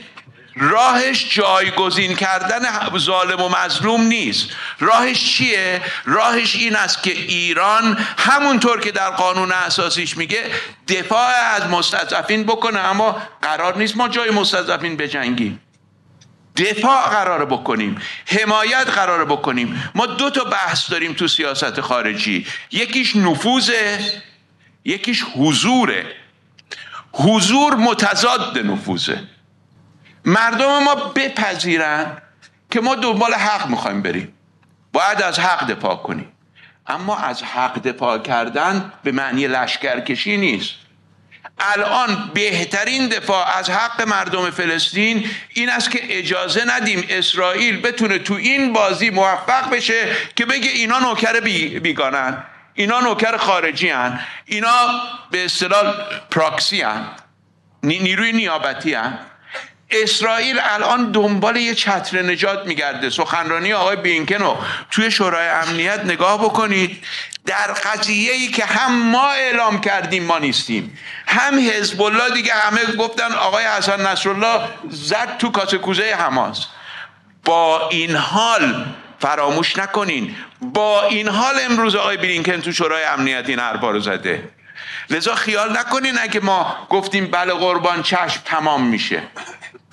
این برش رو در نظر داشته باشیم. بله منم معتقدم که مردم خسته شدن از اینکه هزینه بپردازن. ما نیاز نداره هزینه بپردازی. ما می توانیم از حق دفاع کنیم. دلیل نداره که اینجا بگیم فلسطینی ها اصلا نبودن. نه فلسطینی ها بودن. لست داره. حالا نکته بفرمایید شما. من همین با همین ویدیو تمام کنیم برنامه رو. جای خیلی خوبیه. درسته. ببینید ما نمی‌خوایم مثلا حرف دهان آیه ظریف بذاریم. آیه ظریف هم آیه سریع قلم نیست. حرف ایشون رو میلیون ها نفر میشنون. ایشون چی میگه؟ میگه مردم ایران خستن. از چی؟ از اینکه از فلسطینی ها فلسطینی تر بشیم از فلسطینی ها داغتر بشیم. معنی بذارید ترجمه کنیم. معنی این فلسطینی ها فلسطینی تر بشیم یعنی چی؟ یعنی که دقیقا نکته که اشاره کردم. یعنی که وقتی خود فلسطینی ها توسط نهادی که نمایندگیشون می‌کنه قبول می‌کنن ایده دو دولت و توافق و صلح و رو. ما نمی‌تونیم جلوتر از اونها بیایم و این رو قبول نکنیم. یعنی چی؟ یعنی که در واقع از نظر آقای ظریف عملا ترجمهش اینه. مقاومتی که ایران داره می‌کنه و هزینه میده و حمایت می‌کنه از نیروهای مسلحی مثل حماس جهاد اسلامی حتی در واقع سازمان مثلا اون PFLP و جریانات دیگه این مقاومت هزینه داره و این کار رو در واقع مورد انتقاد ایشونه و میگه مردم از این خستن. یعنی که خب من سر این بحث دارم و به نظر من آقای ظریف رو که حالا که گفتید برنامه رو با این تموم می‌کنیم بهتر این نکته رو بهش اشاره بکنیم. دقیقا در همین لحظه که آقای سریع قلم اعتراف می‌کنه که توافق اوستو به صلاح رسما اعتبارش از دست داده. دقیقا در لحظه که نسکشی داره رقم می‌خوره و ما می‌بینیم که دولت خودگردان به رهبری در واقع ابو مازن محمود عباس اعتبار سیاسی و مشروعیتش کاملا از دست رفته. دقیقا این لحظه اتفاقا باید این رو پذیرفت که نقد و مخالفت ایران با توافق اوسلو و ایده دو دولت اتفاقا حقانیت داره و این حقانیت تونسته قدرت ایدولوژیک به ایران بده. نکته دومی که می‌خوام در این زمینه در پاسخ با حرف آقای ظریف امثالشون بگم اینه که اسرائیل در واقع همواره رهبران فلسطینی که باور به مقاومت داشتن رو ترور کرده به معنای دقیق کلمه و کاملا تحت لفظی. ترور کرده تا collaborator ها بشینن سر جاشون. و, و در واقع امثال آقای ظریف از ما می‌خوان که فلسطینی های collaborator ی که در واقع از ایران می‌خوان که میشینن اونجا نمایندگی می‌کنن اونها رو فلسطینی بدونیم. ولی فلسطینی هایی که مقاومت کردن از همون دهه هفتاد علیه این فرایند در واقع صلحی که اونجا بوده اونها رو به رسمیت نشناسیم در نتیجه من می‌خوام بگم ایران اینطور نبوده که از فلسطینی ها فلسطینی تر باشه. حمایت از مقاومت به این معنا نبوده. ولی حرف نکته اصلی اجازه بدینم بگم که در واقع نکته اصلی بحث ما چی بود؟ اینکه اینکه مردم خستن اینکه ما داریم هزینه میدیم این رو فقط آقای سریع قلم نمیگه که در واقع یکی دو تا از کامنت هایی که شما در ابتدا آوردیم این بود که این سریع قلم چه اهمیتی داریم بهش بیپردازیم آقای سریع قلم نظریه پرداز ایده که اشکال دیگری شده از زبان وزیر امور خارجه محبوب میلیونی در واقع ایران می‌بینیم که داره بیان می‌کنه. و این ترجمانش این میشه که انفعال مردم بخشهایی از در واقع مردم در نشان دادن همبستگی با فلسطین که جایی هم به شکل فعالانه نقض لبنان در واقع بروز و نمود پیدا می‌کنه. قضیه همین نظر من. حالا ما توضیح بدیم که خطر این حرف ها باز ما زنجیری که امشب نشون دادیم این بود. این بود که چگونه این حرف به این شکل شد که اگر شما می‌خواهید که توسعه داشته باشید حالا میگم حتی مثلا که مهمان های ما آی پویا ناظران که در در تلگرام پادکستشون منتشر می‌کردن در یه پادکست خیلی معروفشون گفتن که اگر شما به دنبال توسعه هستین تا سال 2040 باید توسعه ایران به مبلغ 4 تریلیون دلار در سال برسه و برای چنین حجمی از رشد اقتصادی در سال باید انتخاب کنید. انتخاب کنید که اگر می‌خواید می‌تونید دشمنیتون رو با اسرائیل ادامه بدید می‌تونید وارد جنگ شید و اگر مثلا وارد جنگ نشید نه جنگ نه صلح باشه می‌تونید سال دو سه درصد داشته باشید و از عربستان از ترکیه و اینا عقب میفتید و غیره. ولی واسه اون گل یا اون هدفی که از توسعه گفته بود پویا ناظران که همون جمله ها در زبان بقیه هم تکرار میشه همش از یک جا میاد نشأت می‌گیره. خب باید انتخاب کنید که بعد بعد تسلیم میشید بعد برید و با اسرائیل هم بجنگید و غیره. و حالا همه حرف ما چی اینجا؟ اتفاقا حرف ما من می‌خوام مثلا می‌خوام اختلاف نظر شاید با لحن آقای زینالی دارم من. و من اینو خواستم تاکید کنم. اون اختلاف ما اختلاف کنه واقع شاید بعد این نکته به ظرافت گفته شه. بحث بازم بحث اخلاقی نیست بحث دفاع از مردم فلسطین به تنهایی نیست بحث اینه که مردم فلسطین در این منطقه گرفتار شکل خیلی وحشیانه همان چیزی شدن که ما زیر تاثیرش هستیم. همان نیروی قاهره ای که الان توسعه ما رو به خط 44 ساله متوقف کرده با اینکه ما انقلاب داشتیم با اینکه تو ایران کلی آدم با سواد هستش کلی مهندس و دکتر و دانشمند درس خونده است ولی توسعه ما رو موتورش رو متوقف کرده همان نیرویی که بر سر مردم فلسطین بم میفرسته. یعنی چی؟ یعنی نیروی امپریالیستی آمریکا. خب؟ و میگه که بعد قوانین من اینجا حاکم باشه. تو اونجا میگه بعد زمین تو بدی آب تو بدی درخت زیتون هم از ریشه بیاد بیرون. تو ایران هم میگه بعد نفت تو به قیمتی که من میگم میفروش بفروشی. خب؟ 40 هزار تا مستشار آمریکایی هم داشته باشی. سلاحی هم که من میگم بخری. به عربستان هم همینطور میگه که آقا تو باید قوانین من زندگی کنی و سالی اونقدر پول چیز کنی پول اسلحه بدی. الان عربستان که ثروتمندترین کشور جهان از نظر منابع منابع بود آیا کشور توسعه یافته یا سوئیس آیا چه می‌دونم حالا انگلیس آیا فرانسه آیا آمریکاست یا خیر؟ بالاخره چرا عربستان توسعه پیدا نکرد؟ سوال کلیدیه. با دیدن اون چهار تا عکس فتوشاپ شده یه اون شهر به اسم نئوم فکر کنم که می‌خوام بسازن که عربستان توسعه پیدا نمی‌کنه که. یا مثلا دبی با چند برج خلیفه توسعه یافته است. خب دبی که فردا صبح که آمریکا اراده کنه دیگه وجود نخواهد داشت. خب اراده کنه اصلا می‌تونه کاری کنه که بین ایران دبی رو بزنه. و بعد بخوام مثلا انتقام مگه کویت نبود؟ کویت مگه توسعه یافته ترین کشور اینجا نبود که مردم ایران حسرت داشتن که به کویت کار کنن خب؟ وقتی که آمریکا تصمیم گرفت با چراغ سبز کاذبی که به عراق داد کویت دیگه بعدش فراش نبودش خب؟ ولی بحث ما چیز دیگه بحث ما اینه که در این منطقه برای اتفاقا توسعه ایران برگردیم به حرف اول برای توسعه ایران برای اینکه ایران بتونه حضور داشته باشه در این لحظه باید اتفاقا مقابل اسرائیل خیلی خیلی محکمتر وای میستاد خب؟ یعنی الان که روز هفتادم رسیدیم ما و می‌بینیم که اسرائیل با راحت بودن خیالش از اینکه جمهوری اسلامی از یک جای جلوتر نمیاد مردم غزه رو کشت سعی کرد که حماس رو از بین ببره و اگر خدای نکرده پایان این جنگ طوری باشه که مقاومت از بین رفته باشه زمینی از فلسطینیا گرفته شده باشه موقعیت ایران هم به همان میزان تضعیف خواهد شد. شک نکنید. خب اگر خدای نکرده در این اینجا که ببینیم که واقعا تا کجا بقیه جهان حاضرن که چنین کسافتی رو تحمل کنن از جمله چین و روسیه چه غلطی دارن می‌کنن در حال حاضر چرا صداشون در نمیاد؟ و تماشاچی محض هستن. همون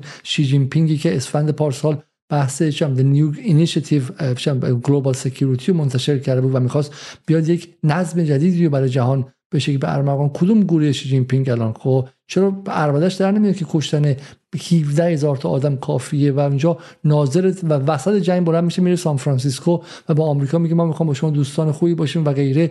و در واقع این سیگنال میده که ما پلنمون برای مقابله با امپریالیسم خیلی پلن طولانی تره مردم غزه مردم آفریقا مردم غرب آسیا مردم آمریکا لاتین. فعلا تحمل کنید اگه آمریکا سرتون بمب زد ما کمک نمی‌تونیم بکنیم آروم آروم از نظر اقتصادی تا اینکه ما وضعمون بهتر شه. حالا از این بگذریم.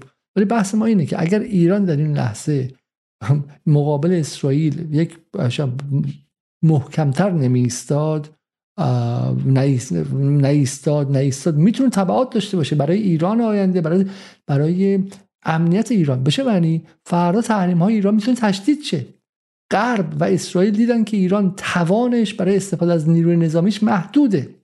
و به این معنی فردا صبح می‌تونن تحریم های ایران رو بیشتر کنن فشار رو به ایران بیشتر کنن چون می‌دونن ایران توان درگیری از حد بیشتر نداره. برای اینکه از ایران ایران از داخل از طرف جامعهش و از طرف مردمش و از طرف طبقه متوسطش و از طرف تکنوکرات ها دانشمندان مهندسان بچه های فارغ تحصیل به شکلی مشروعیت نداره. آن اتفاقی در زن زندگی آزادی افتاد هم اگر شما فکر تموم شده نه ولی بخاطر تاثیرش اینجا حفظ کرده. دست آقای خامنه‌ای دست سپاه دست رئیسی در سیاست خارجی کاملا باز نیست. همینه که ایران در هفته اول و دوم طوفان الاقصا اینقدر محکم ظاهر میشه. به تدریج دیگه صداهاش کم میشه. دیگه الان امیر عبداللهیان تو توییتاش داره میگه که الهی خدا بهتون چم خدا بهتون درد و بلا بده. الهی تو اون دنیا اسرائیل مثلا تو چیز شده اولی روز اول می‌گفت دست ما تو ماشه است. اسرائیل اگه پاشو دراز کنه ما می‌ذاریم و لولا برداشت می‌کنیم و الان دیگه به شکلی خیلی خیلی زبان متفاوت شده. خب و این به خاطر به خاطر اینکه خط تولید سریر القلم حسن روحانی ظریف. برو تا آخرش. در این سالها در ذهنها تثبیت شده. اگرچه جایی در دولت نداره اما در ذهنهای مردم ایران جایی بیشتر بیشتری گرفته و این اصل قضیه است. و ما معتقدیم که این توان کلی ایران رو زیر بشه تضعیف می‌کنه و این توان اقتصادی ایران تضعیف می‌کنه. دقیقا برعکس آن چیزی که سریع قلم میگه اگر الان ایران نیرویی بود که از ترسش اسرائیل جرأت نداشتش که بیش از یه حدی در غزه بمباران کنه خب مطمئن باشید که کشتیاش هم راحتتر عبور مرور می‌کرد و, و تحریمش هم کار سختری می‌شد و آمریکا هم بلافاصله اون موقع بود که آمریکا دست دوستی و دست آشتی رو دراز می‌کرد. همونطوری که با چین در سال 1972 73 این کار کرد. برای این بحث ما دقیقا برعکسه. اینه که کسانی دست ایران رو از داخل بستن که نتونه اون نقطه برجسته ایران و نقطه مثبت و در واقع نقطه اون به شکلی نقطه امتیاز ایران که نقطه نظامیش اینجا نشون بده در داخل همین ها بودن و این در واقع از داخل ایران رو تضعیف کردن. چون ایران اسلحه هایی داره که نمی‌تونه استفاده کنه خب؟ چون دستش رو از داخل گرفتن و این و این نقطه اصلی امشب ما بودش. و همین سریر القلم و اطرافیانش و اون کسانی که اون تفکر رو گذاشتن متهمان اصلی همدستی با اسرائیل در کشتن بیشتر مردم غزه هستند برای اینکه اگر دست ایران آزاد بود نه اسرائیل جرأت داشت که این اتفاق تکرار کنه و این اگر اسرائیل خدای نکرده موفق شه باید منتظر عملیات های بعدی در عملیات های خرابکاری در شهرهای ایران باشید در بقیه منطقه باشید و این جنگ ادامه پیدا می‌کنه. صلح فقط وقتی حاصل میشه که شما زورتون با طرف مقابل با هم برابر باشه. و الان اسرائیل ممکنه که احساس کنه که اگر تونسته غزه رو نابود کنه و جلوشون نگرفتن زورش موقعی خیلی خیلی زیاده و این هم از این. آیه زینالی صحبت پایانی بفرمایید که می‌خوایم برنامه رو تموم کنیم. من دو تا نکته دارم در در واقع پایان می‌خوام بیان کنم. یکی اینکه مسئله اخلاقی رو از منافع ملی و امنیت ملی نباید جدا کرد. من این نگاه انتقادی نسبت به این تفکیک دارم. اتفاقا مسئله اخلاقی ادالت خواهی بخش مهمی از سیاست خارجی ایرانه که بهش قدرت نرم میده. یعنی رابطه مستقیمی بین در واقع ادالت خواهی حمایت ایران از مقاومت و توان ایران در روابط خارجیش داره. تو همین شرایطی که داریم می‌بینیم که چجوری ایران تونسته از از همیشه بیشتر در این مثلا ده 15 سال گذشته اگه مقایسه بکنیم روابط ایجاد بکنه. چه در منطقه که تو اون نشست در واقع کشورهای اسلامی و عربی دیدیم و چه در فراتر از منطقه این روابط ایران گسترده شده و قدرت ایدئولوژی ایران هم در واقع در منطقه نزد افکار عمومی قویتر شده. بنابراین نباید این وجه اخلاقی و ادالت خواهی رو از این در واقع همسویش با سیاست های سیاست هایی که در واقع در راسته منافع ملی جدا کرد. اتفاقا میگم این نقطه قوت جایگاه ایران در منطقه در شرایطیه که داریم نگاه می‌کنیم و می‌بینیم که سقوط اخلاقی همون غربی که آقای سریع قلم در در واقع تنها امکان توسعه و پیشرفت و رفاه جهان می‌دونه سقوط اخلاقیش دقیقا ملازم با عروج اخلاقی مقاومت در ایران. اما نکته آخری که می‌خوام بگم اینه که ما در مورد آقای سعید قلم حرف زدیم به عنوان یکی از اون بدنی تکنوکرات و نظریه پردازی که سعی کردن سفره مردم رو گره بزنن به مقاومت و اون دوگانه توسعه یا مقاومت رو جا بندازن کاری بکنن که مردم ایران نسبت به حالا مردم ایران که میگم کلیگوی بخشهایی از مردم ایران نسبت به مسئله مقاومت و مسئله فلسطین بی تفاوت باشن. ولی یک نکته خیلی مهم اینجا وجود داره. این افکار این ایده ها و این نگرش ها در شرایط معینی تاثیر گذاره چرا این اتفاق میفته به خاطر اینکه مردم بله سفرهشون داره کوچکتر میشه. به خاطر اینکه بیعدالتی اقتصادی و طبقاتی داره بیداد می‌کنه. نکته نهایی که می‌خوام بگم اینه که همونطور که خود آقای سیار قلم معتقد سیاست خارجی ایران باید همراستا بشه با سیاست گذاری اقتصادی ایران که از دهه هفتاد شروع شده و در نتیجه ما باید با غرب مدارا بکنیم. ما هم معتقدیم که مقاومت منطقه‌ای و بین‌المللی ایران که کاملا به حق و این به حق بودنش رو داریم می‌بینیم و حتی برای امنیت خود کشور و مردم ایران ضروریه. این نمی‌تونه همراهی کنه با ریلگذاری سیاسی اقتصادی نولیبرالی که از دهه هفتاد پیش رفته و بیعدالتی ها افزایش شده. این شرایط حاصل از سیاست های نولیبرالیه که مردم رو آماده پذیرش این افکار می‌کنه که در واقع به اینجا برسن که اگر هم بیان نمی‌کنن نه غزه نه لبنان این تفکر رو دارن که نه غزه نه لبنان. این شرایطی که با تغییر کنه. و ما در برنامه بعدی من با علیزاده که صحبت کردم امیدوارم که این فرصت رو داشته باشید بله من جمله آخرم می‌خواستم بگم. ما در پاسخ به امثال سیار قلم قصد داریم به سهم خودمون بپردازیم به اینکه چرا مقاومت و توسعه متضاد همدیگه نیستن بلکه اتفاقا مکمل یکدیگرن و توسعه در واقع همراه با مقاومت چگونه انجام خواهد پذیرفت.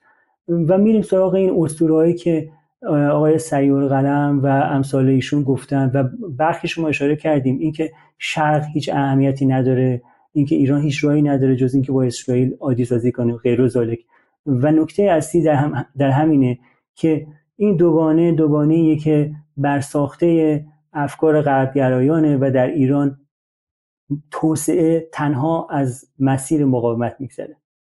بسیار ممنون از شما و همینطور ممنون از مخاطبان که تا این لحظه همراه ما بودن و بسیار بسیار عالی. حالا امیدوارم که این آغاز برنامه های ما برای به شکلی برای برنامه های برنامه مقاومت و توسعه باشه. چون آن چیزی که در ایران امروز همدست صهیونیسم همین دوگانه مقاومت و توسعه است. و ما معتقدیم که اگر حتی کسانی هم از داخل جبهه مقاومت بیان میگن که نه ما مقاومت رو انتخاب می‌کنیم نه توسعه رو اونم همدستی کردن. اتفاقا اینها میگن مقاومت و توسعه با هم باید بیان و با هم هستن. اتفاقا با هم هستن. شما آن چیزی که بدون مقاومت به دست میاد توسعه نیست.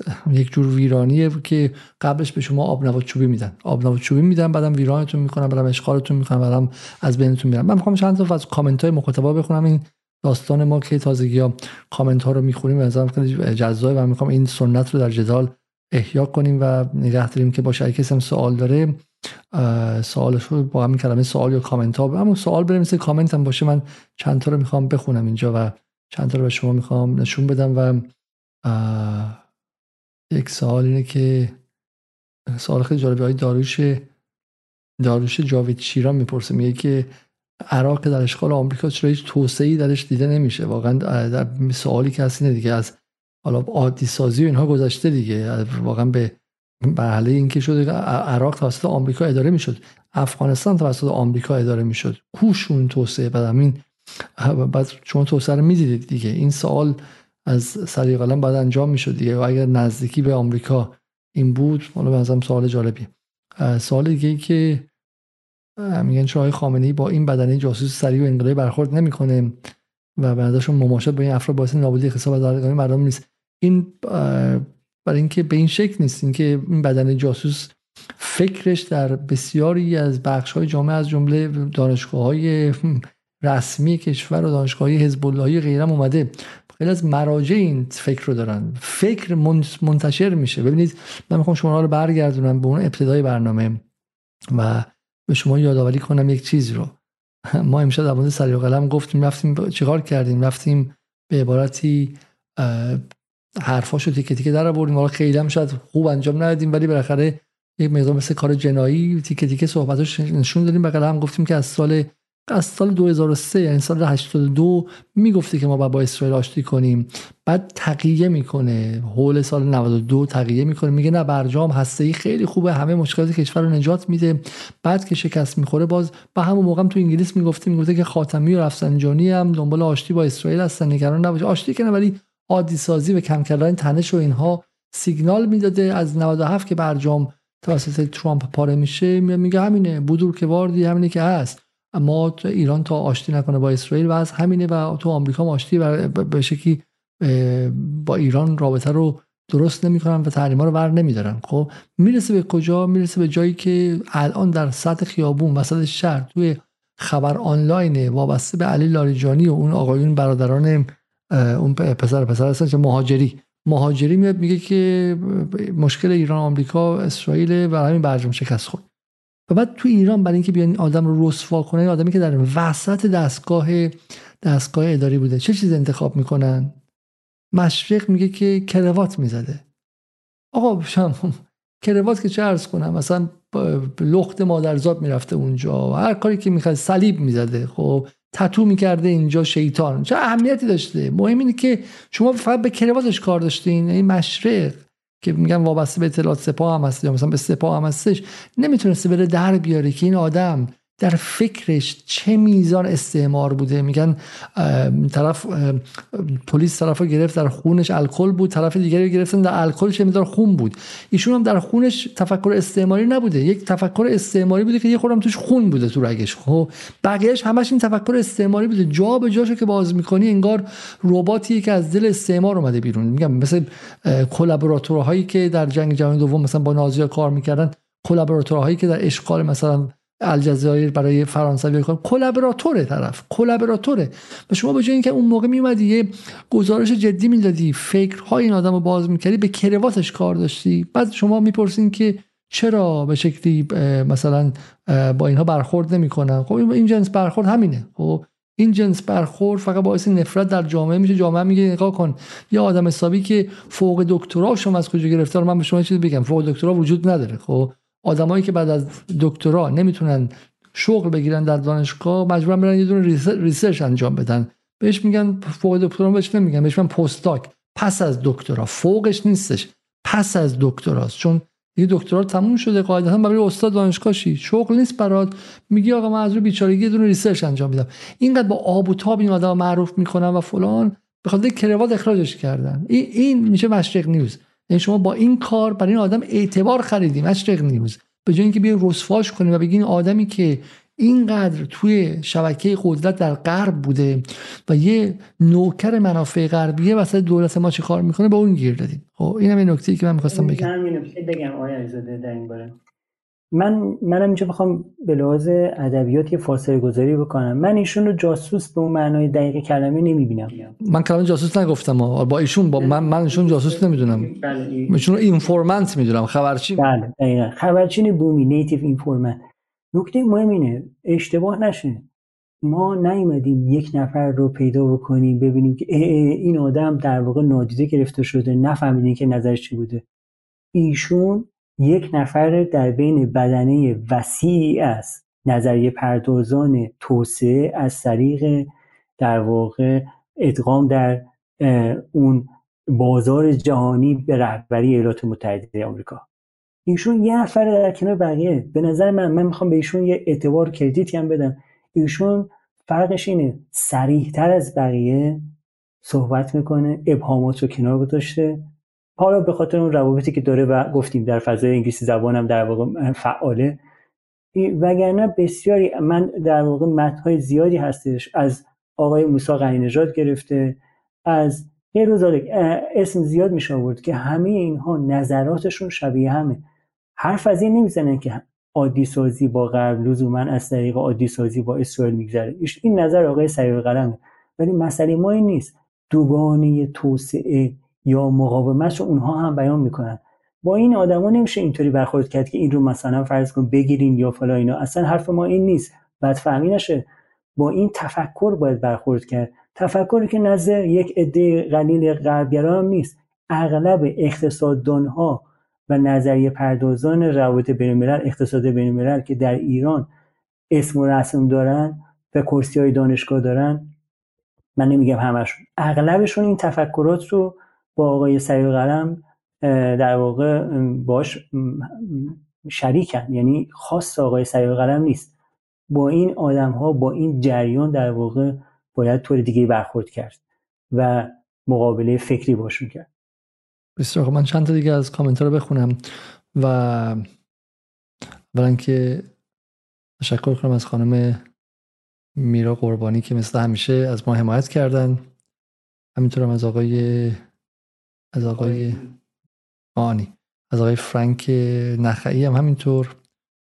و و همینطور از آقای حامد صافی. خب یک سوالی که آقای مهدی اسم می‌پرسه میگه سلام بالا درست نباشه اما چرا نمی‌تونیم نمی‌تونیم یه رأیگیری فوری در مجلس برای چیزی مثل نجات غزه داشته باشیم؟ این بهتر از امید به راهپیمایی ها نیست. می‌خوام بگم بیشتر ما امر رو به دولت مجلس سپاریم خب نه اتفاقا دقیقا همینه. تو ایران من پیروز یه جایی بودم به دوستان انگلیسی گفتم یمن تنها کشوری است که هم مردم و هم دولتش پشت فلسطین ایستادن. من تعجب کردم. گفتم خب ایران چی؟ گفتم نه هم مردم هم دولتش. این خیلی مهمه ها. ببینید خیلی خیلی مهمه. ما برنامه مهمی که با هادی معصومی زاره پریشب داشتیم درش نکته اشاره شد دیگه. به هر جا که نگاه می‌کنیم تو این سالها آمریکا و امپریالیسم و صهیونیسم و اسرائیل تونستن وضعیت داخلی کشورها رو متزلزل کنند سوریه شکست نخورد. سوریه حکومت اسد مونده ولی در داخل ترک خورده است. درسته؟ جنگ داخلی شده. هر خیا این خیابون مال جبهه نصره بوده. خیابون بغلی مال لوای داوود بوده. اون یکی مال چه می‌دونم احرار شام بوده. اون یکی مال داعش بوده و غیره. و همین به تبع اونم بخش از جامعه به اون جامعه اعتماد نداره و جامعه سوریه الان وجود نداره. 20 سال 30 سال شاید 50 سال طول بکشه سوریه بتونه باز به یه انسجام ملی برسه. شوخی که نیستش. ما نمی‌خوام شعار بدیم که. کشور جنگ داخلی داشته. اونور شما با لبنان طرفی که لبنان رو به آستانه جنگ داخلی بردن. در مهر 1398 چه اتفاقی افتاد؟ وضع اقتصاد لبنان چیه؟ برای همین که حزب الله آسته می راسته میاد بله خیلی خیلی به قول آقای حسین پاک حزب الله فداکاری های فراوان کرده برای همین اینقدر تعداد بچه‌هاش زیاد کشته شدن. خب از خودش مایه می‌ذاره ولی سعی می‌کنه که از لبنان مایه نذاره.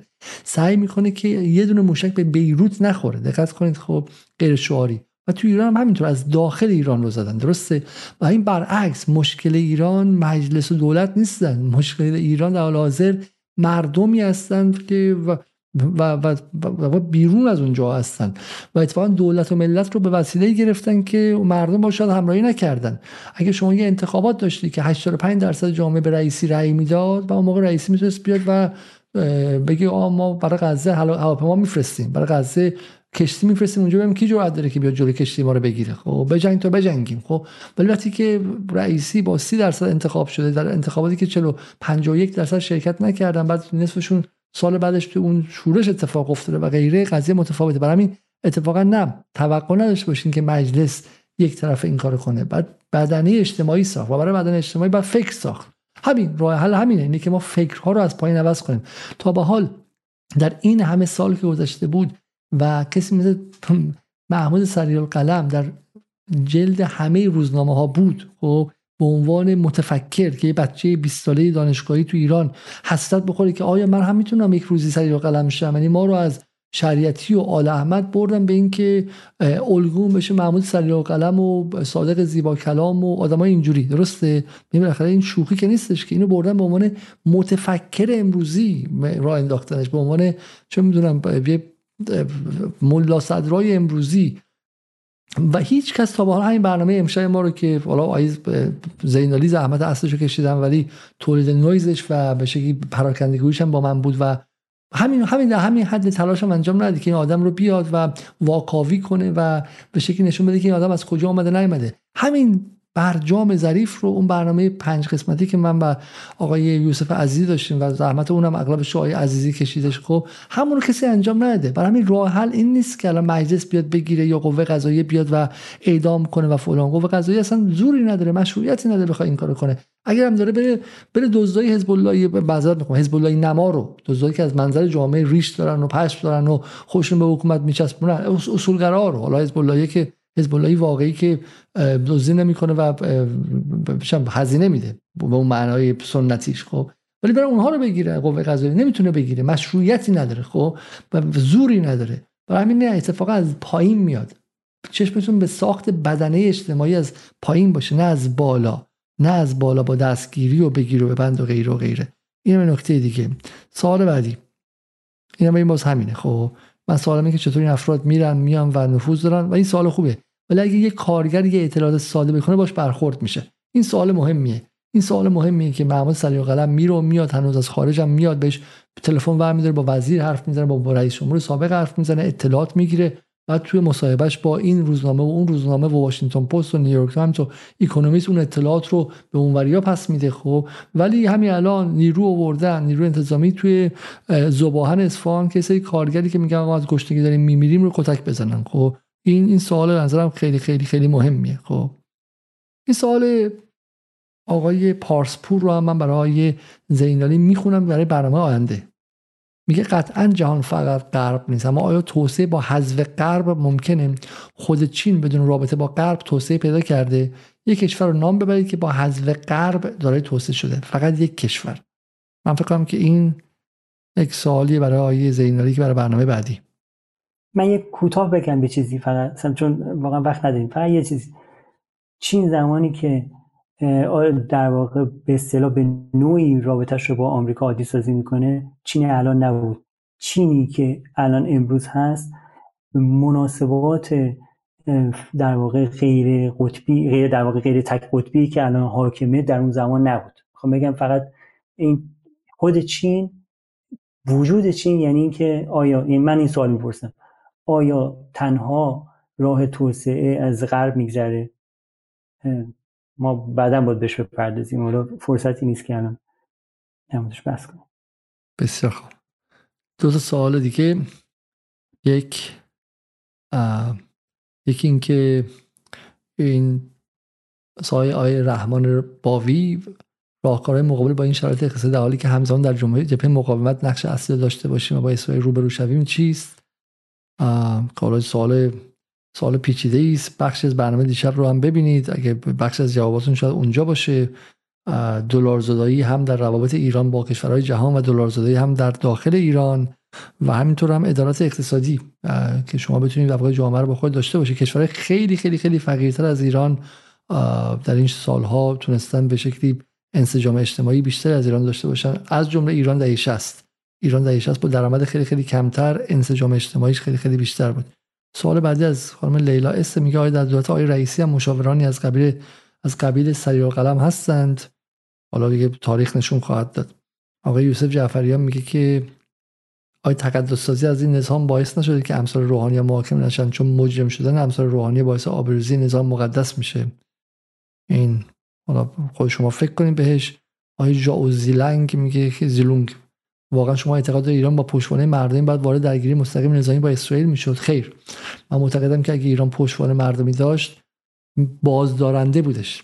همونطور که اگه ایران بمب اتم داشت بازدارنده بود و نه اسرائیل توی غزه اینجوری آدم کشی نمی‌کرد. اگر اسرائیل و نظرسنجی های رسمی و غیر رسمی که انجام میدن براش می‌دونستن که 80 درصد جامعه پشت ایران پشت رهبری پشت سپاهه اسرائیل از ترس اینکه یک موقع ایران ممکنه وارد درگیری مستقیم نظامی با اسرائیل شه بسیار محتاطانه تر عمل می‌کرد. بسیار محتاطانه تر عمل می‌کرد. و این پشتوانه نظامی برای نیستش که وارد جنگ مستقیم شه لزوما. به عنوان بازدارنده می‌تونه عمل کنه. و سوال آخر رو هم آقای فرانک نخعی پرسیده و میگه که لطفا درباره compradors influence صحبت کنید. این سوال برای شما زینالی بله امشب منظورتونه که در موردش صحبت کنیم. در آینده زمانی. بله خب این کمپرادور در واقع یک فهمی از بخشی از نیروها یا طبقات اجتماعی که نمایندگی سیاسی دارن و وابسته به مناسبات به اصطلاح امپریالیستی هستن وابسته به در واقع ساختاری هستن که به در واقع به نفع حالا بخوایم بگیم شرکت های خارجی یا دولت های خارجی و در داخل هم منفعت بر هستن. یعنی چی؟ یعنی کمپراتور مفهومیه که راه می‌بره به درک مناسبات طبقاتی در سطح در مثلا فرض کنیم در کشور آمریکا و ایران و اینکه چطور بخشی از طبقاتی که در ایران هستن از وضعیت تحت سلطه که تحت فشاری که در ایران منفعت بره و به خاطر این منفعتی که داره می‌بره سعی می‌کنه گفتاری رو هم پیش ببره که در خدمت منافع امپریالیزم یعنی یک جورایی در واقع منفعت مشترک بین بخشی از جامعه که خودش داره بها میده و در تحت تحریم هاست داره تحت فشار یا به اشکال دیگه از استثمار رو داره تجربه می‌کنه. با طبقات در واقع کشور مثلا آمریکا که با توجه به موقعیتشون در دولت یا موقعیتشون در اون مناسبات صنعتی که دارن منفعت بر هستن اینها منفعت مشترکی دارن به جای که منفعت مشترکی با مردم یا ملت اون کشور تحت سلطه داشته باشن.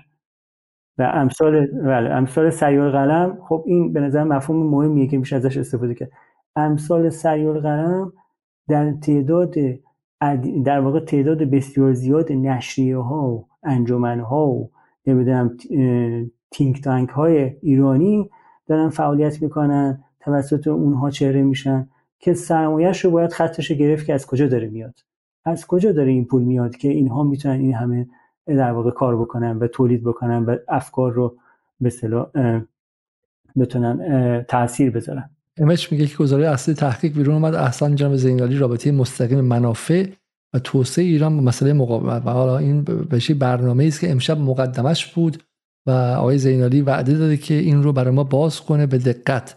نشون بده که چه ارتباطی بین این دو تا با هم دیگه هست و از کی به این سمت مقاوم و توسعه مقابل هم قرار گرفتن. این خیلی سوال مهمی است و آقای مهدی مهدوی هم میگه که مهدی مهدی هم میگه که چی میشه که آدمای مثل ظریف و سری و قلم و امثال اینها جای ایستادن در جایگاه متهم برای کوچک کردن سفره مردم در جایگاه شاکی وایستادن. من یه نکته دیگر رو به شما می‌خوام نشون بدم که آقای زینالی زحمتش کشیده. در آورده فقط من خیلی سریع از روش عبور می‌کنم برای اینکه زمان ما محدوده. دانشجو بودم در آمریکا. یه امتحانی در دوره دکترا هست. امتحان جامع بهش میگن. در ایران هم ظاهرا هست ولی خب خیلی جدی نیست. حالا ممکنه بعضی از دوستانی که اینجا تشریف دارن فکر کنم من دارم اقراق می‌کنم دارم مثلا قدری غیر واقعی دارم صحبت می‌کنم. ولی در دوره جامع دانشگاهی که من توش درس خوندم من و یک دانشجوی دیگری ما برای آماده شدن برای امتحان جامع با همدیگه سه هزار تا کتاب رو خلاصه کردیم. نه ماه طول کشید. امتحان جامع به قدری سخت بود که بعضیا خودکشی می‌کردن در دانشگاه ها. هنوزم هست. اینه که برای همینه که من میگم دکترا گرفتن در ایران چقدر متفاوته با خارج. فکر می‌کنم تو همه رشته ها هم این مسئله جدیت داشت. خب ببین سر کلام مثل یک شارلاتانیه که اومده اونجا چون دکتر تمام ابزارش همینه. دکتر سر قلم فوق دکترای فلانجا فلانجا. خب حالا دوره ای بود که میگم تعداد دکترا اینا شاید در جهان کم بود ولی الان که دیگه مثلا چم overproduction دکترا و اینا تولید فراوانه. و میگه که سه هزار کتاب برای امتحان جامع به ما می‌دادن و نه ماه طول کشید که بخونیم. من از همه کسایی که در آمریکا دکترا خوندن می‌خوام بپرسم به شما سه هزار کتاب می‌دادن. مگه ChatGPT بودین شماها؟ خب که سه هزار کتاب چیکار می‌کردی؟ حالا ببینید که پس واقع سریع‌القلم اومده خودشو فروخته به داخل ایران که من با سوادم من محققم و غیرم. هیچ هم نبوده. چرا؟ سواد سری و قلم می‌خوام بدونید چیه؟ سواد سری قلم اینه. سی ویژگی که کشوری را به سمت کره جنوبی شدن می‌برد. یک 90 درصد مردمان راستگو باشند. دو 90 درصد مردمان یک شخصیت داشته باشند. سه 90 درصد مردمان شفافیت فکری و رفتاری داشته باشند. چهار 90 درصد مردم خوشقول باشند پنج 90 درصد مردم با کار فراوان و تخصص به موقع و مناسب ثروت رسیده باشند شش 90 درصد مردم یک جهان بینی دارند 90 درصد مردم در رانندگی صفوف نظافت و و ادب رعایت می‌کنند مرتب کتاب می‌خوانند. خدا به پدر گفتگوهای داخل اتوبوس ها و تاکسی ها و کافه ها و پای بسات تریاک و چه می‌دونم منقل و بعد از مسابقه فوتبال و حرفایی که آدم باز روش شکمش می‌زنه برسه که از این بیشتره. آقا توی کره جنوبی هیچ کس آشغال نمیریزه. توف بکنی 1500 شوشو جریمت می‌کنن. خب این آدم سه هزار تا کتاب رو برای امتحان جامعش خلاصه کرده. آیا ایشون البته همراه دوستشون دو نفری سه کتاب رو تو نه ماه. من محاسبه کردم. یعنی روزی بیشتر از پنج کتاب خلاصه کردن تاکید هم داره که اقراق نکرده. من اصلا تشکیک نمی کنم که یا ایشون دروغ میگه. خب؟ پنج تا کتاب رو شما اگه بخواید در روز خلاصه بکنی تو نه ماه همین میشه دیگه. یعنی فهمی نمی‌تونی داشته باشی از اون کتابه. فهم در حدیه که در واقع این اتفاقا خیلی جالبه. توی وبسایت خودشون برین. یه بخشی داره کلا وبسایتی که فکر کنم هواداراش دارن حمایت می‌کنن چیز اداره می‌کنن تعداد زیادی از این سی ویژگی داره. سی ویژگی یک فرد نرمال سی ویژگی یک مثلا فلان. این آدم بعد شده در واقع شخصیت علمی که حالا نظری پردازی می‌کنه. جالب بدونید اون بخشی از فایل صوتی که گذاشتی تو اون سخنرانیه تصویری که دیدیم ایشون داره تئوریزه می‌کنه که چرا دکترا فقط توی آمریکا معتبره؟ داره میگه امتحان میگه در واقع ایشون مخالف اینه که اصلا ایران دکترا داشته باشه. حتی فوق لیسانس.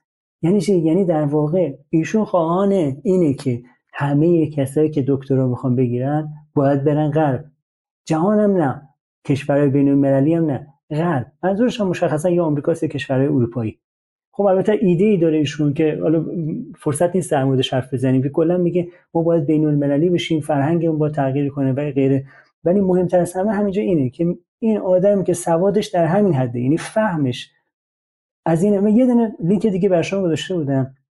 در بخشی از این به نظرش در رابطه با اینکه غرب در مورد ایران چه فکر می‌کنه شما مثلا می‌خونی گزاره های شبیه این که اروپایی ها به دنبال خوشگذرانی هستن. در نتیجه بله اینجاست این بخش از مصاحبه ایشونه که غرب به دنبالشیه من می‌خونم از روش اصلا توضیح هم نیازی نره میگه اروپایی ها می‌خواهند با آرامش زندگی کرده خوش بگذرانند و از دردسر دوری کنند و به دنبال قدرت و برتری مانند چین روسیه و آمریکا نیستند. به این دلیل با همه مدارا می‌کنند. حالا برگشت رو نمی‌خوام بخونم. شما در مورد اروپایی اولا اروپایی ها اصلا در فضای علمی روابط بین الملل اقتصاد توسعه اقتصاد بین الملل اینجوری داریم مگه اصلا اروپایی ها بعد شما در مورد کدوم اروپا صحبت می‌کنید جوزف بورل همونیه که میگه اروپا غرب باغ بقیه جا جنگله. اروپا با اون سابقه استعماریش با اون روابط سلطه‌ای که با آفریقا و با تمام جهان سوم و جنوب جهانی داره. این تفک این نگاه ساده براش کمه.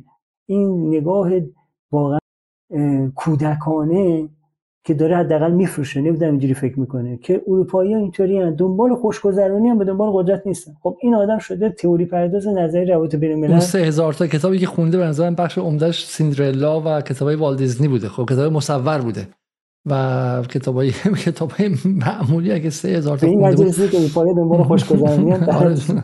ولی ولی آره جمله خیلی قشنگ دیگه هم داره. خب میگه که مردم کره صد درصدشون می‌دونن برای رشد باید رقابت کنن. من به شما فقط میگم که تعداد اعضای احزاب سوسیالیست و همین فیلم های فیلم این فیلم پاراساید یا انگل رو ببینید در مورد کره تصویرتون از کره عوض شه. خب یک کشوری که رشد نامتوازن داره بخش های حلبی آباد نشینش رو ببینید. این پارازیت دیدین شما احتمالا نه؟ فیلم انگل؟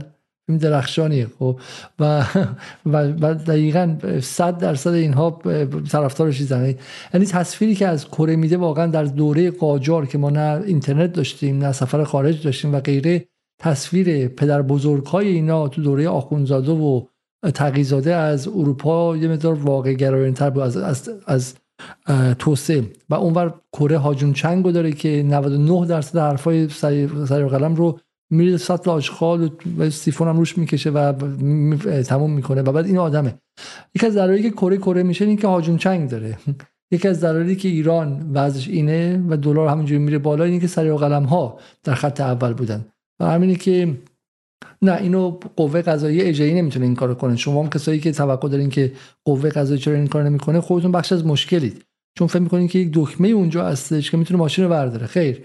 این راهش اینه که دانشجو ایرانی در دانشگاه ها مناظره بذاره و طرفداران فکر سریع و قلم رو سکه یک پول کنه رسوا کنه. این راهش اینه که در روزنامه ها بنویسن و کاریکاتوری بودن افکار سریع قلم رو نشون بدن. این راهش این بودش نه الان تازه سال 92 با این کارو می‌کردن. این راهش این بود که دلواپسا برای اینکه نشون بدن سریع قلم ها خطرناکن به کرواتشون گیر نمی‌دادن به فکرشون گیر می‌دادن به عدم انسجام حرف هاشون گیر می‌دادن به ریشه های فکرشون در توسعه امپریالیستی و ضد ملی گیر, گیر میدن و می‌تونستن توضیح بدن چگونه از اون توسعه جز ویرایی نیامده. و این کارا رو نکردن. این کارا رو نکردن. همین تو دانشگاه امام صادقش هم حرف های دانشگاه شیکاگو داره تدریس میشه. همین رو نصف تئوریسین های اقتصادی نئولیبرالی که به من و یاسر جبرئیلی و امثال ما میگن کمونیست مسلمان همشون تو امام صادق درس خوندن. کجا درس خوندن؟ دانشگاه امام صادق ولی فکر دانشگاه شیکاگو فکر سریع قلم سریع قلم های ریشو و تسبیحی هن. خب، برای همینه که شما اگه اون کارو نکنید قوه قضایی چی کار می‌تونه بکنه؟ اصل قضیه اینه و و تا وقتی که سریع قلم ها در خط جلوی تولید فکر و اندیشه سیاسی و اقتصاد در ایران باشن وضع ما همینه و ما از داخل تحت استعماریم. آیه زینالی جمله آخر شما بگید. من خیلی حرف زدم یک کامنتی دیدم در چت یوتیوب دوست دارم با این تموم کنیم چون دیگه اسمش چیه؟ اسم ایشون رو نمی‌بینم ولی ایشون گفته ایشون پس از خلاصه کردن سه هزار کتاب نامشان سریع قلم شد به نظر من ایشان رو باید سریع عینک نامید با صورت عجیب روزی پنج کتاب رو خلاصه می‌کنم. بله. این مال محمد رضا نظامی است. من به نظر من آره این من این برنامه رو با همینجا نکته بگم در پایان که یادمون نره ایشون مشاور رئیس جمهور ایران بوده. نه به خاطر اینکه صرفا این آدم با این نظراتی که در واقع نظرات مشخصش در مورد سی ویژگی و غیر و بلکه با اون نظراتی که توی این برنامه با هم دیگه دیدیم که چگونه در خدمت افزایش فشار علیه ایران به اون ور میگه ایران یوتر می‌کنه به ایران میگه هیچ راه دیگه نیست جز اینکه عادی سازی کنیم با غرب که معنیش عادی سازی با اسرائیل این آدم همچین جایگاهی داره و امثال اینها زیادن و با اینا باید مقابله کرد. باید مقابله خیلی جدی کرد.